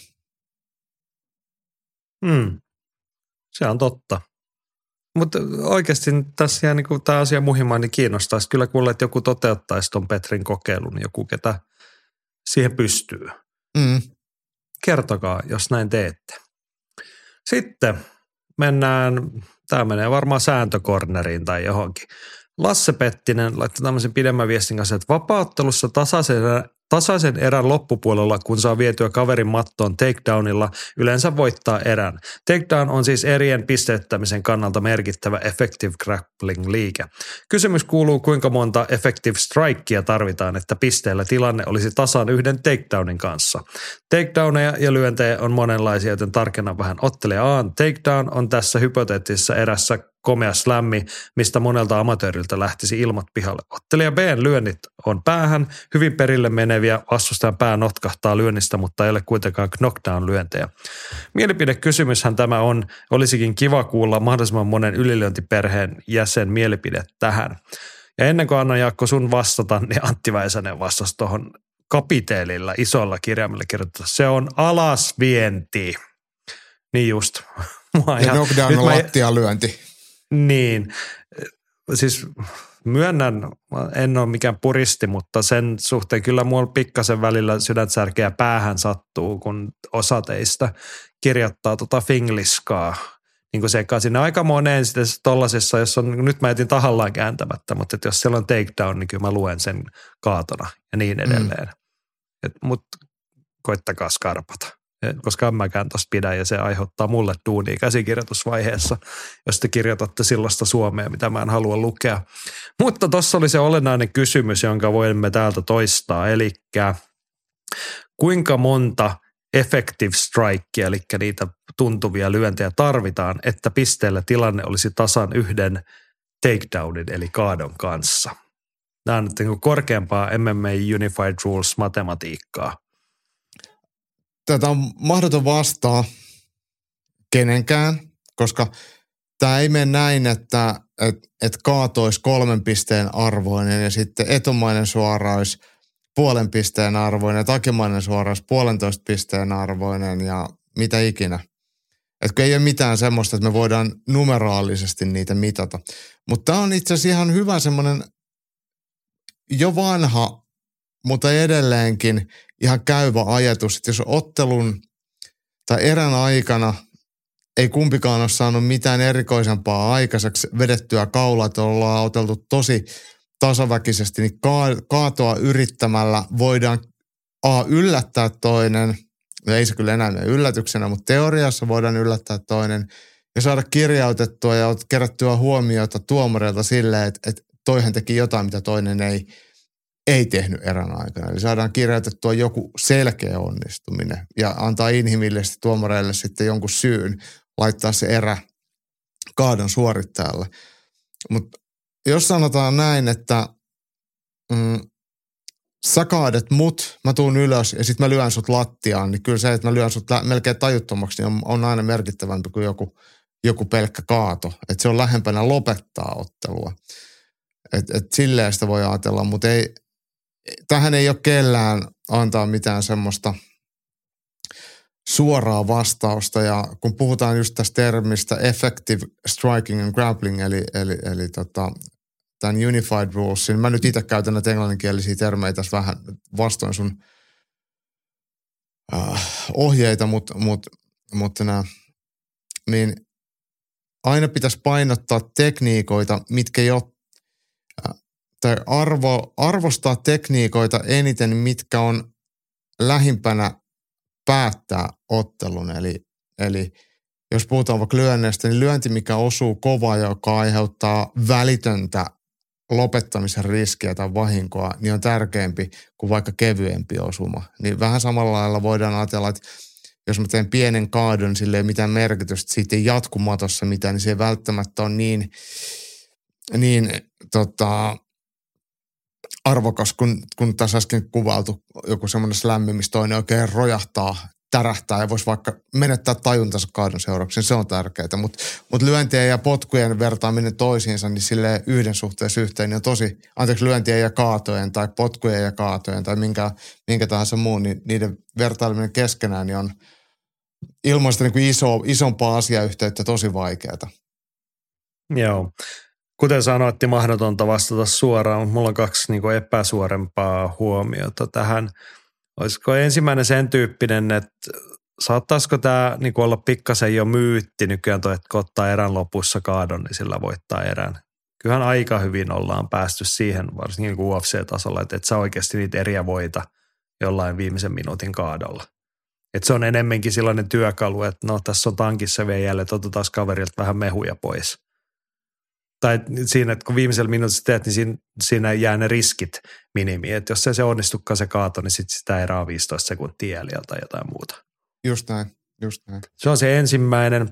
Toinen sitten se, minkä sä niin odotin, että olisit sanonut, niin eikö näihin nyt näihin meidän sääntöihin kuulu se, että se erä arvostellaan sen mukaan, että mitä sitä efektiivistä puolta on enemmän siellä. Kyllä. Että just siinä tullaan siihen, että se yksi kaato erän lopussa ei riitä sitä erää, ellei se kaikki muu ole ihan täysin tasan. Niin, niin. Mutta jos on niin, että sä otat puolesväliskaadoja, sit siitä erästä on kaksi ja puoli minuuttia matossa sen sun kaadon, että sit se on niinku merkittävää. Jollain, tai varsinkin jos se on kolme minuuttia viidestä, niin se on. Mutta mm. se, että mitä siellä on enemmän, se on se niinku, mikä se on se efektiivisen osa-alueen painoarvo niin se tulee siitä. Joo, se on taas, että jos on neljä joo. minuuttia lyöty ristiin ja joku ottaa joku kaadon, niin se kaato ei välttämättä sitä erää mihinkään suuntaan ratkaise sitten. Se no, ei ole ei, ensisijainen ei. kriteeri siinä kohtaa. Ellei se lyö, lyöminen täysin tasan, mutta jos toinen on vienyt neljä minuuttia hienokseltaan lyöde, lyönneillä, niin yksi kaato ei vielä kumoa sitä neljän minuutin lyöntidominointia. Joo. Mun tässä mä oon jäänyt miettimään niin joskus taas, kun päästään, pääset tai päästään tuomareiden kanssa jutulle ja vaikka mikrofonin kanssa, niin olisi kiinnostava kuulla, että miten vapaattelutuomari ihan kirjaimellisesti sitä erää niin kuin prosessoi. Et mulla on esimerkiksi niin kuin itsellä semmoinen henkinen työkalu, että kun mä katson matsia, joskus jos mä tiedän, että no tossa oli nyt jotain niin kuin kyseenalaisia eri, kun jälkilähetyksenä katsoo, niin osaa sitten jo niin kuin suhtautua siihen, niin, niin mä esimerkiksi pilkon siinä mielessäni vaikka puolen minuutin pätki. Että se erä alkaa, no eka puoli minuuttia, toi meni tolle, siinä oli tota, niin kuin puolen minuutin pätkissä yleensä saa niin semmoisia lohkoja, että niissä, niissä tapahtuu yhdestä kolmeen jonkinlaista hyökkäystä tai niin kuin semmoista vuorovaikutustilannetta. Eikö vaan? Niin. Niin sitten kun niitä pät- lohkoja pitkään, niin saa niin kuin pilkottua sen viiden minuutin möhkön pienemmiksi osiksi – et toki se niin tasaisessa erässä nekin on vaikeaa, mutta et sille jollain niin kuin pienentää niitä yksiköitä. Mua kiinnostaisi kuulla, miten tuomarit tota työstää, että pistääkö ne vaan koko ajan plussaa miinusta paperiin. Siitä. Varmaan siinäkin on erilaisia tapoja, mutta et. Toi on tosiaan tuommoinen niin yksinkertainen ihan tukkimiehen kirjanpito, mikä voi niin kuin antaa sulle konkreettia sille sun omalle subjektiiviselle mielipiteelle. Että sä aina vedät jonkun viiva, niin kuin siis tukkimiehen kirjanpito tyylisesti viiva, että – että nyt tuli yksi hyvä osuma punaiselle, yksi hyvä osuma siniselle, silleen, että sulla voi olla jotain, mihin tukeutua sitten, kun sä sitä päätöstä teet. Hmm. Mutta sitten taas just se, mikä tässäkin oli mun ihan hyvä kysymys, että, se, että, että miten sitten vaikka lyönnit suhteutuu painitilanteisiin, että, että kun ne ei kuitenkaan mene niinku yhden suhteessa yhteen, että, että yksi, yksi lyönti olisi niinku sama kuin yksi kaato tai mit, mitä ikinä. Että. Joo, joo. Ja sitten just se, että mitä tapahtuu, minkä verran. Mä, jos mä olisin arvostelutuominen, mulla olisi varmaan sekkari siinä – nyt mä pistän se, okei, okay, nyt lyödään, pistä sekkari käyntiin ja sitten niinku, jos se erä on, niinku, siinä tapahtuu monenlaista asiaa, niin pystyisi niinku kellottaa, että okei, okay, tässä lyötiin neljä minuuttia. Tai että, niinku, niin. että se oli ihan puolet ja puolet, että nyt on, tarvii vaan päättää, että mikä oli niinku se efektiivinen osa tyyppistä. Niin. Niin kuin, koska viisi minuuttia, kun on niin tarkalleen keskittyä, niin no tietysti siihen varmaan tuomari harjaantuu niin kuin poimimaan niitä asioita ja niin kuin hahmottaa, että sitä sitä oli enemmän tai vähemmän. Mutta Joo, siis, siis tosi kiinnostava niin. kysymys taas kerran. On, on, on. Ja, ja tämä enemmänkin kuvaa, koska tässä ei ollut, tässä kysymyksessä ei ole mitään väärää eikä sellaista varsinaista niin kannanottoa, että siksi näin koska tai, tai mitä ikinä. Että tämä enemmänkin antaa hyvää kuvaa siitä, että kuinka vaikeita tiukkoja eri on arvioida. Että, että millä sen niin kuin erän kotiuttaa. Et, et se vapaattelun pisteyttäminen ei ole, se on tavallaan noin säännöt on selkeät, mutta sitten käytännössä se on äh, haastavaa, kun siellä tapahtuu erilaisia asioita. Niin. Just näin. No niin. Mennään eteenpäin. Hei, viimeksi keskustella meillä oli pyyntö, oliko se, siis se lähti siitä, että oli, pyydettiin tekemään top 5 suomalaiset vapaatteluvalmentajat. No sitä on vähän vaikea tehdä, eikö keksitty, pyydettiin teiltä kontribuutiota. Mä vein keskustelua siihen suuntaan, että tota, voisikin olla valmennustiimeistä, että se on kuitenkin nykypäivää se olennainen, että löytyykö sellaisia. Niin Jimi tavallaan jatkaa, koska hän laittoi kuvan GSPn suuruuden vuosien valmentajista valmennustiimistä, oli Wikipediasta poimittu. Ja sitten Jimillä kysymys, että jos tällainen vastaava olisi rahan ja resurssien puolella vaikka Abdul Husseinille mahdollista Suomessa, niin ketäs täyttäisi paikat? No mä kirjasin tosiaan en sitä koko listaa ylös, mutta – Voitte käydä meidän Facebookista tai GSP Wikipedia-sivulta sitä katsoa, mutta siinähän oli siis eri kategoriat. Siellä oli päävalmentaja, sitten oli niinku ottelustrategiasta vastaava valmentaja, oli painivalmentaja, nyrkkeilyvalmentaja, tai nyrkkeilyvalmentaja, BI-valmentaja, voimavalmentaja ja sitten oli gymnastics-valmentaja, joka sitten on varmaan niinku lähempänä jotain fysiikkakoutsia muuten. mutta mietin, että olisi rahan ja resurssien puolelta Suomessa, vaan niin kun nämä nimet tässä listalla oli niin kuin Firas Sahabi, Greg Jackson, Freddie Roach, John Danaher, tällaisia. Sitten niin vastaavan tason BI-ukko, en nyt muista ketä siellä oli. Eikä siis Danaher oli BI-koutsi, mutta näitä oli vielä useampia per kategoria. Niin eihän toi niin realismi, Suomessa, jos niitä oli 15 nimeä, niin, niin ei Abdul Husseinin löydy niin kuin 15 tuommoista ihmistä. Suomesta, mutta et valmennustiimiin saisi kasa, jos olisi vaikka neljä noista ruudusta saisi raksittua, niin sitten oltaisiin aika pitkällä, no niin kuin sisällöllisesti, eikö vaan? Joo, ja siis yksi, mikä, mikä tos, kun puhutaan valmennustiimistä, niin me katsotaan sitä sitten vähän, vähän ehkä liian niin kuin y, no tietenkin yksilöllisesti pitää katsoa, mutta se, että kun se sama valmennustiimi voi olla sitten kuitenkin useammalla ottelijalla.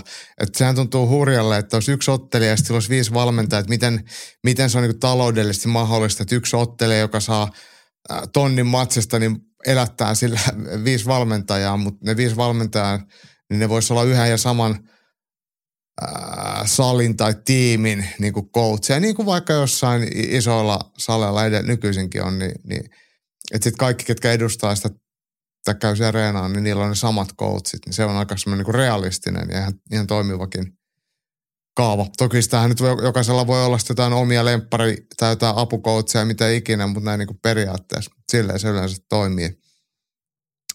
Äh, loppujen lopuksi, että kuinka monta valmentajaa sulla on, että, että onko kaikilla osa-alueilla omansa tai, tai näin, niin se on, se ei ole niin mustavalkoista, että sulla pitäisi olla erikseen tai nyrkkeilyvalmentaja, ja painivalmentaja ja BI-valmentaja. Että kyllä ne voi aika monesti, niin kuin painivalmentaja voi olla niin kuin sekä matossa että pystyisi tosi tai niin kuin riittävä ja pystyotteluvalmentaja voi olla kohtuu hyvä sitten tai riittävä sitten myös niin kuin pysty. Se on sitten nyrkkeilystä ja potkimisesta kyse. Mutta mut kyllä se lähtökohtaisesti – semmoinen, että, että kaikilla osa-alueilla, jos joku ketä osaisi, pystyisi viemään sua eteenpäin. Että millään osa-alueella ei ole semmoista epävarmuustekijää tai, tai epäselvyyttä. Et koko, ja sitten sit, se on tietenkin tosi tärkeää urheilijan kannalta, että ne, ne valmentajat, kenen kanssa tekee, että sä viihdyt niiden kanssa. Ne on sun mielestä sulle sopivia ja kommunikaatio ja yhteistyö toimii, mutta myös valmentajien keskenäinen – suhde on tosi tärkeä. Et jos on useampi valmentaja, niin pitäähän kaikkien valmentajien, vaikka ne opettaisi eri osa-alueita, niin ajaa sitä samaan suuntaan. Et, et, et, joku ei opeta vetää guardia ja toinen opettaakin kahden jalan kaatoa ja kolmas opettaa maksimi maastavetoa ja mitä ikinä se onkaan. Et, et siellä myös siellä taustajoukoissa pitää olla semmoista johdonmukaisuutta ja kommunikaatio ja samaa yhteenhiileen – puhaltamista, jotta se urheilija pääsisi siellä sitten kehittymään. Niin. Ja tästä päästään nyt siihen niin kuin Suomen skeneen käsiksi, kun mä vähän niin tilasin, että olisi kiva keskustella siitä, että suomalaisten vapaattelijoiden valmennustiimeistä. Niin, no en mä nyt voi sanoa, että mä oon niin nykytilassa ihan hirveän monen kohdan niin perehtynyt edes sen tarkemmin, että löytyykö näitä ja missä määrin. Mutta ei, ei niitä myöskään hirveän montaa tuu mieleen tästä vaikka viimeisen 10-15 vuoden ajalta.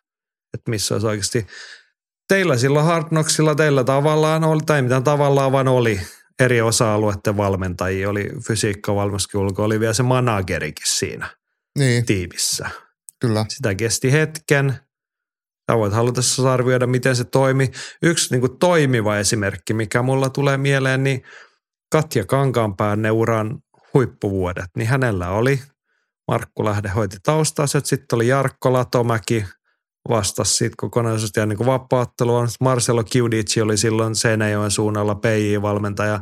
Sitten oli, oliko Hannu Vuorenpää, muistaakseni oli kokenut painivalmentaja, siis niin kuin ja fysiikan niin painonnostoa osas valmentaa. Et siinä oli oikeasti sellainen tarkoituksenmukainen tiimi ja varmasti niin kuin silleen pienessä porukassa kaikki teki töitä nimenomaan, se oli niin kuin poikkeuksellinen, että yhden ottelijan eteen ja yhteen suuntaan työntäen. Tällainen mulla tulee mieleen, mutta ei tästä ihan top 5 listaa nyt vielä saa kasaan. Mä luulen, että tämän tyylisiä, niin on, on semmoisia paljon, ketä me ei, ei niinku tiedetä. On varmaan niinku amatööriottelijoita, joilla on ravintovalmentajia ja fysiikkavalmentajia itsellään jotain lähipiiriä tai tuttuja tai tutun, tuttuja tai ihan maksut tai jostain ostettuja rahalla saatuja. Että kyllähän sellaisia on. Mutta mut niin jos ajattelisi silleen niin kuin isossa kuvassa, toi on niin kuin yksilötasolla tämä Kankaanpää homma on niin kuin palvelee Katja Kankaanpäät. Mutta kyllähän se olisi tosi hyvä, että jos ajatellaan vaikka, että isoja saleja, niin kuin vaikka GB Gym ja Anton Kuivanen on se Primuksen päävalmentaja ja kyllä se varmaan aika pitkälti kaiken joutuu tekemään itse. Että kyllä sielläkin varmaan apukäsille olisi, olisi hyötyä ja miten paljon sitten FF, FFGllä on vaikka ravintovalmentajia, jotka palvelee niin kuin koko tiimiä tai fysiikkavalmentajia. Siellä on sitten, jengillä on niin kuin omiaan, mutta siellä salilla olisi se tarvittava osaaminen niin kuin koko ajan käytössä, niin se olisi tosi hienoa. Ja sitten sit se veisi laajassa rintamassa suomalaista ottelijarosteria eteenpäin. Niin. Tämän tyyppistä asiaa mä oon miettinyt pitkään ja olisi kiva kuulla, vaikka sitten niin kuin lajiväki itse yliläntiperheestä kommentoisi ja kertoisi. Ne ehkä meidän tehtävä on sitten nostaa noita esille, kun saadaan joku tuossa jutulle, niin kysyä tämän tyyppistä asiaa. Mutta hei, jatketaan samasta tähän. Hei, teemasta. mä haluan lisää vielä. Lisää vielä. Mä, mä, mä tota, lainaan sua, koska tämä on yleensä, yleensä semmoinen äh, lause, mitä sä käytät, tai argumentti, niin tuon valmennuksen tulisi olla tarkoituksenmukaista. Niin, ja Mitä harjoittelun iki, sen, sen niin, ja, myötä. niin, ja harjoittelu, mutta niin kuin silleen, että se pitäisi, että et, et mitä se ikinä sitten onkaan. Et, et, se, että me voidaan nimetä joku valmentajalle joku tehtävä tai joku, niin se on ihan merkityksetöntä. Se, se on ihan sama, että minkä värinen vyö sulla on tai minkä väriset kalsarit. Ne, on, ne ei itsessään merkitse yhtään mitään.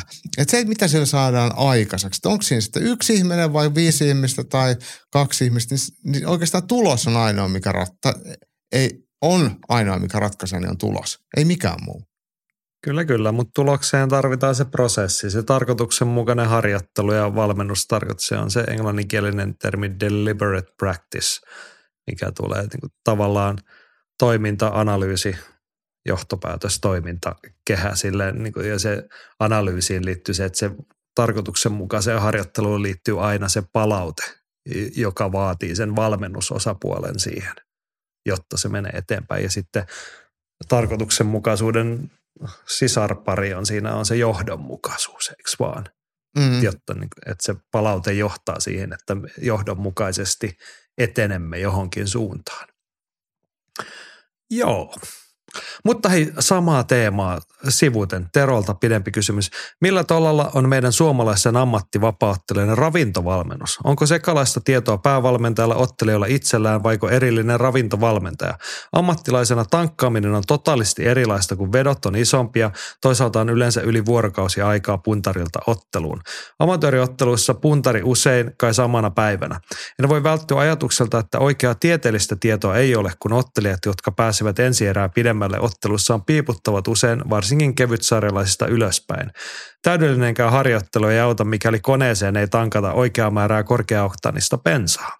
Olisi hienoa, jos joku ottelijoistamme tulisi kertomaan, miten se otteluviikko ja puntarin jälkeinen tarkkaan suunnitellaan ja toteutetaan iso kysymys ja liittyy hyvin vahvasti tuohon valmennustiimiajatteluun. Ja kyllä se ravintovalmennus nykypäivän huippuvalmennus, tai vähintäänkin niin kuin tietämys siitä pitäisi olla aika tarkalla tasolla painoluokkaurheilussa. Ja ihan kaikessa urheilussa niin kuin suorituskyvyn vaalimisen kannalta. Että vedit painoja tai et. Niin, mutta toi, toi tota, kyllähän se mun mielestä aika monella on itse asiassa tosi hyvinkin hallussa. Että – tiedän paljon sekä amatööriä että ammattiurheilijoita, joilla on erittäin päteviä ravintokoutseja, jotka ho- hoitaa sekä painovetoon että tankkaukseen liittyvät asiat. Et, et aika monella sitä tietoa kyllä on saatavilla, että sit kuinka paljon niitä noudatetaan, että et, et, tota, se on sit jokaisen yksilötason asia, mutta mä en näe tota lähellekään niin isona asiana. Toi on ihan mun mielestä jopa paljon paremmalla tolalla kuin, kuin – moni muu valmennukseen liittyvä asia. Tai paremmalla, mutta yllättävän hyvällä, sanotaan näin. Niin, siis hankalasti arvio, niin kuin ulko, ulkopäin katsoa. Nythän me taas, meillä on seitsemän ammattilaista kehissä viikonloppuna ja osa matseista varmasti menee pitkälle, niin päästään sitä arvioimaan, että miten se suorituskyky kestää. On se sitten kolme erää tai alle. Mutta se, että sitä on hankala arvioida, että mikä se syy on, että jos millekin suorituksen tasolle – että se voi olla ravinto, se voi olla se niin kuin tankkaukseen liittyvät asiat, tai sitten se voi ihan kylmästi olla, että no miten se lajivalmennus, miten se fysiikkavalmennus, missä kuosissa ne on, minkälaiset valmiudet on joutuu mihinkin myllyyn mukaan. Niin näitä on vähän vaikea, mutta et, jos kysymys että millä tuolla niin yleisesti on suomalaisten ammattivapaa-ottelijoiden ravintovalmennus, niin saat sitä mieltä, että OK-tasolla vähintään tai yllättävän hyvä – Kyllä mä oon sitä mieltä, että se on, se on yllättävän hyvältä. Se paljon, siitä aika vähän puhutaan silleen niin kuin isossa otsikoissa, mutta kyllä aika, mä tiedän paljon tyyppejä, jotka ihan siis kaiken tasoisia amatööriammattilaisia on, on päteviä Ja mä luulen, että toi Mut, niinku peilaa sitä, että sitä tietämystä on aika helposti matalalla kynnyksellä nykyään. Että eihän tohon tarvita niin kuin, ei sulla tarvi joka päivä olla salilla tuollaisessa. Sä voit opetella näitä itse. Jokaisen niin huipulla urheilevan pitää tietenkin se oma kroppansa ja elimistönsä oppia tuntemaan. Että niin kuin silleen pitkän päälle jossain kohtaa varmasti apu ulkopuolelta on tarpeen, jos ihan tosissaan tehdään. Mutta varmasti monella se on myös niin kuin jollain tapaa itseohjautuvasti kunnossa no, ei ehkä itseohjautuvasti niinkään ainakaan pitkästä, tai niinku, se, Ehkä joillain on, joillain ei, mutta se, ja siis tarkoitan sitä on helposti saatavilla päälle. sitä, niin, niin. sitä niin. neuvoa. Et, et sitä on kaiken maailman fitness hebo ja muija on maailman pullolla, jos löytyy semmoista ihan kohtuullista osaamista tuolle puolelle. Siis ja ne ei ole hirveän kalliita. Pitkän päälle itseohjautuvasti, että sä jossain kohtaa sä ostat tai hankit sitä ulkopuolelta sitä tietoa ja sitten niin kuin fiksu urheilija oppii niin kuin mukauttamaan niitä ohjeita tai, tai niin kuin tuntemaan kroppansa. Se, mikä, koska jonkin, jokaisen täytyy kuitenkin löytää se tapa, mikä just sulle toimii. On se sitten harjoittelu Kyllä. tai palautuminen tai tankkaaminen. Mä, mä itse asiassa haluaisin tuohon, tohon, tota, tohon, tämä, tämä Teron kysymys oli mun mielestä ihan hyvä ja, ja mielenkiintoinen. Viime aikoina sitten ei ole hirveästi ollut puhetta, tai ei ainakaan tullut meille kyssäreitä siitä, mutta se, että kun ottelijat sippaa, niin, niin mä sanon, että siihen on ihan yksinkertaisesti vain yksi syy, että harjoitellaan niin he, harjoittelun, äh, ei harjoitella huonosti, mutta harjoitellaan niin matalalla tasolla, että sitten kun hypätään kansainvälisiin kehiin, niin se taso on vaan liian kova ja se syö sulta energiaa. Tai ei se taso ole liian kova, mutta se on kovempi, mitä se sun arkireenaaminen jossain jossain paikallisessa saleilla on. Just se on ihan sama kuin Su- niin. Suomen jalkapallo huuhkajat menee johonkin pelaa jotain kunnon joukkoja vastaan, niin kyllä siinä saa aika kielivyön alla juosta, kun toista on vaan tottunut tiettyyn kilpailutasoon ja sitten sit, kun mä olin katsoa Suomi-Tanska-peliä, niin niin ei niitä paikkoja hirveästi tullut ja sitten kun tuli, niin sitten pukki potkaisee ohi pallosta. Et kun toista on vaan parempi, niin sitten kaikki rupeaa mennä pikkuhiljaa päin helvettiin. Niin, tai ehkä konkreettisempi esimerkki se on, niin kun suomalainen nuori jalkapalloilija pääsee maailmalle, saa sopimuksen johonkin vaikka eurooppalaiseen isompaan seuraan, niin vähintään 90 niistä sanoo seuraavina kuukausina jossain haastattelussa, että huh huh, täällä mennään kovaa ja vaatimustaso on tosi kova. Et en ole tottunut tällaiseen, ihan erilaista niin. kuin Suomessa. Niin. Noin se on, toi on se todennäköisen siellä, mutta et niin kuin mä yritin sanoa sitä äsken, että et onhan niitä syitä voi olla monia. Joskus menee, me tiedetään niin kuin vaikka Makvan Amerikanilla on UFC-tason, niin että on tankattu vähän hassu, tehty mitä sattuu ja sitten on mennyt hommat monille sen takia. Et, tai niin siellä on vielä niin performance instituut, joka tarjoaa sulle kaiken. Joo, joo mutta että olosuhteet on erilaisia. Niin. Et, kun ei se ulospäin aina näyttänyt kaikki ne syyt silleen, että sitä on vaikea suoraan vastata, mutta että kyllä toi on mielenkiintoinen kysymys Terolta. Niin on, niin on. Joo. Mutta mielenkiintoista Leffa Corneri, koska edelleen puhumme Sylvester Stalloneista. Tässähän on nyt pidempään nyt jo keskusteltu tästä, että mistä se lähti. Pyydettiin koskettavimmat hetket Stallonen elokuvatuotannosta ja sitten ollaan puhuttu, että ketkä ihmiset on kylmiä ja kenellä on niin kuin sydämessä joku lämmin paikka syltylle. Jimi tähän vielä tekee oman kontribuutin. Pumpataan vielä sylttyä ja lisätään oma top kolme koskettavimmat Stallonet. No mennään, luetaan näinpä kolmosena. Demolition Man, Simon Says. Mieti itsesi muutaman kymmenen vuoden syväjäähän. Sut herätetään, seksin harrastaminen on muuttunut muotoon, älä koske ja hoidetaan tämä kypärä päässä. Läheisyys on poissa ymmärtämällämme tavalla ja ainakin 95 prosenttia kaikesta elämästä muutenkin erilaista. Lopussa odottaa kuitenkin. Suurin niistä on rakkaus Sandra Bullockin kanssa. on, se, on se aika koskettava elokuva. Siis Sylvester Stallone näyttelee poliisia ja Wesley Snipes – pääpahista Simonia siinä. Ja sitten on tosiaan nuori Sandra Bullock siinä poliisina. Elokuva muuten sijoittuu vuoteen 2032. Okei. Okay. Kehitys se täytyy olla aika nopeata, jos me siihen halutaan mennä. Joo, mutta hieno elokuva, Demolition Man.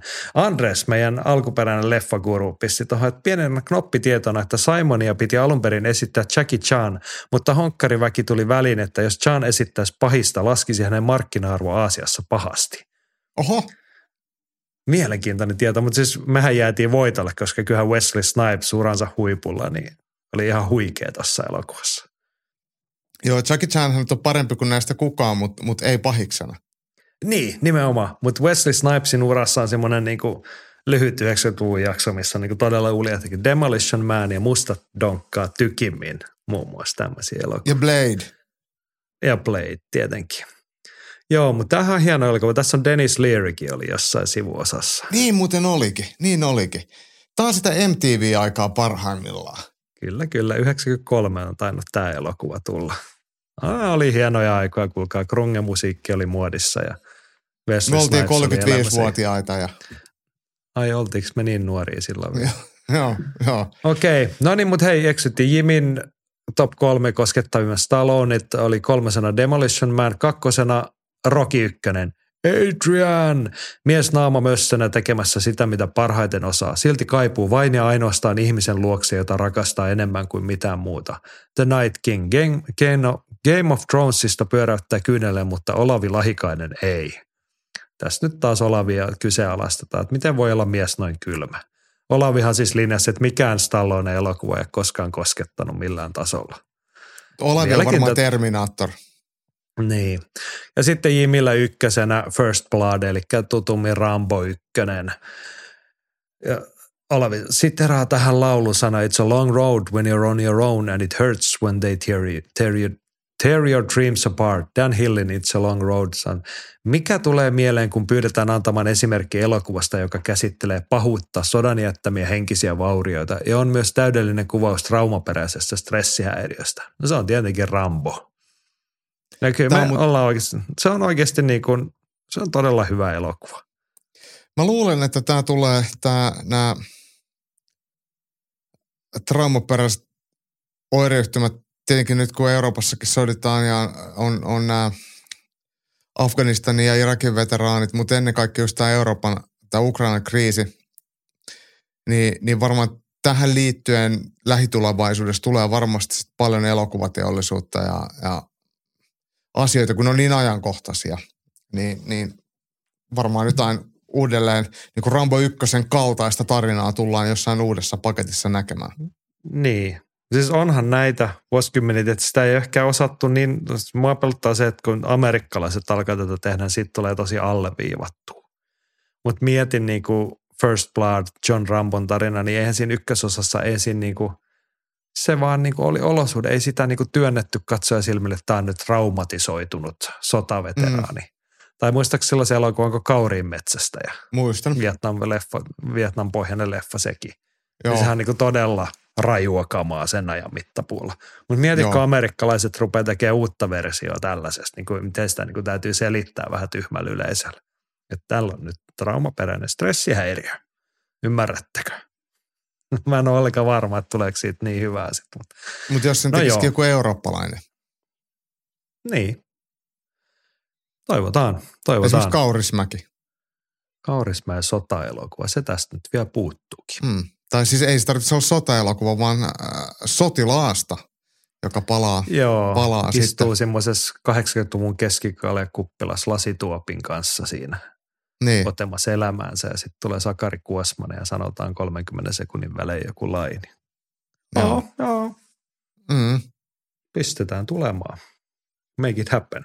Otetaan loppuun vielä palautekorneri. Tämän allekirjoitan tämän Atten palautteen. Mahtavaa Jaakko Haastis ja tekniikkakorner Heikki Jussilan kanssa. Tästä seuraava jakso tilauksen, kun ADCC lähestyy ja uudet kuulumiset. Voisi melkein tehdä jonkun dokumenttisarjan. Myydä se Netflixiin ja YouTubeen ja tehdä miljoonia. Näitä lisää. Joo, Ylilöintistudiossa tuoretta kamaa, oliko niitä kaksi pätkää Heikki Jussilan kanssa? Kyllä. Oli haastattelua ja oli vähän tekniikkakorneria. Joo, se oli tekniikka tripla ja tosiaan haastattelu. Heikki Jussila, tuore kaksinkertainen ADCC, Euroopan mestari, hänestä me ollaan tässä puhuttukin öö, menestyksen jäljiltä. Ja nyt diplomi-insinööri näytti mulle, miten, miten kaadetaan. Niin, nyt, se, nyt mäkin sen osaan, ehkä.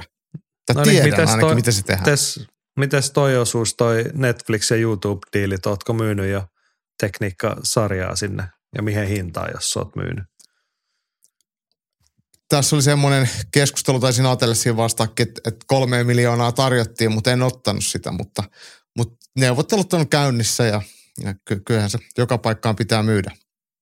Joo. No toivomme onnea ja menestystä, mutta muistakaa käydä katsoa ylilöintistudio. Meinasitko Imatralta jotain videota pyörättää? Meneekö ihan työn merkeissä, mu- muun työn merkeissä lauantai-ilta?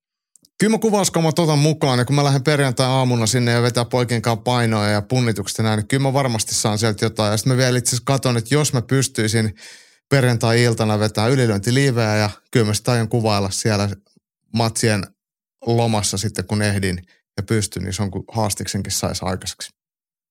No niin, lauantaina siis Jaakko Dalpakan voit pongata Imatralta Kareleffat. Onko Jampan ja Appan kulmassa molempien? Joo, kyllä mä menen sinne miten? ja sitten sit siellä on varmaan, mä en nyt ihan varma, että ketä, ketä kaikki ottelee missäkin kohtaa päivää, niin kyllä mä varmaan siihen No niin. kulmassa saatan olla. No niin, sellaista työn iloa sinne.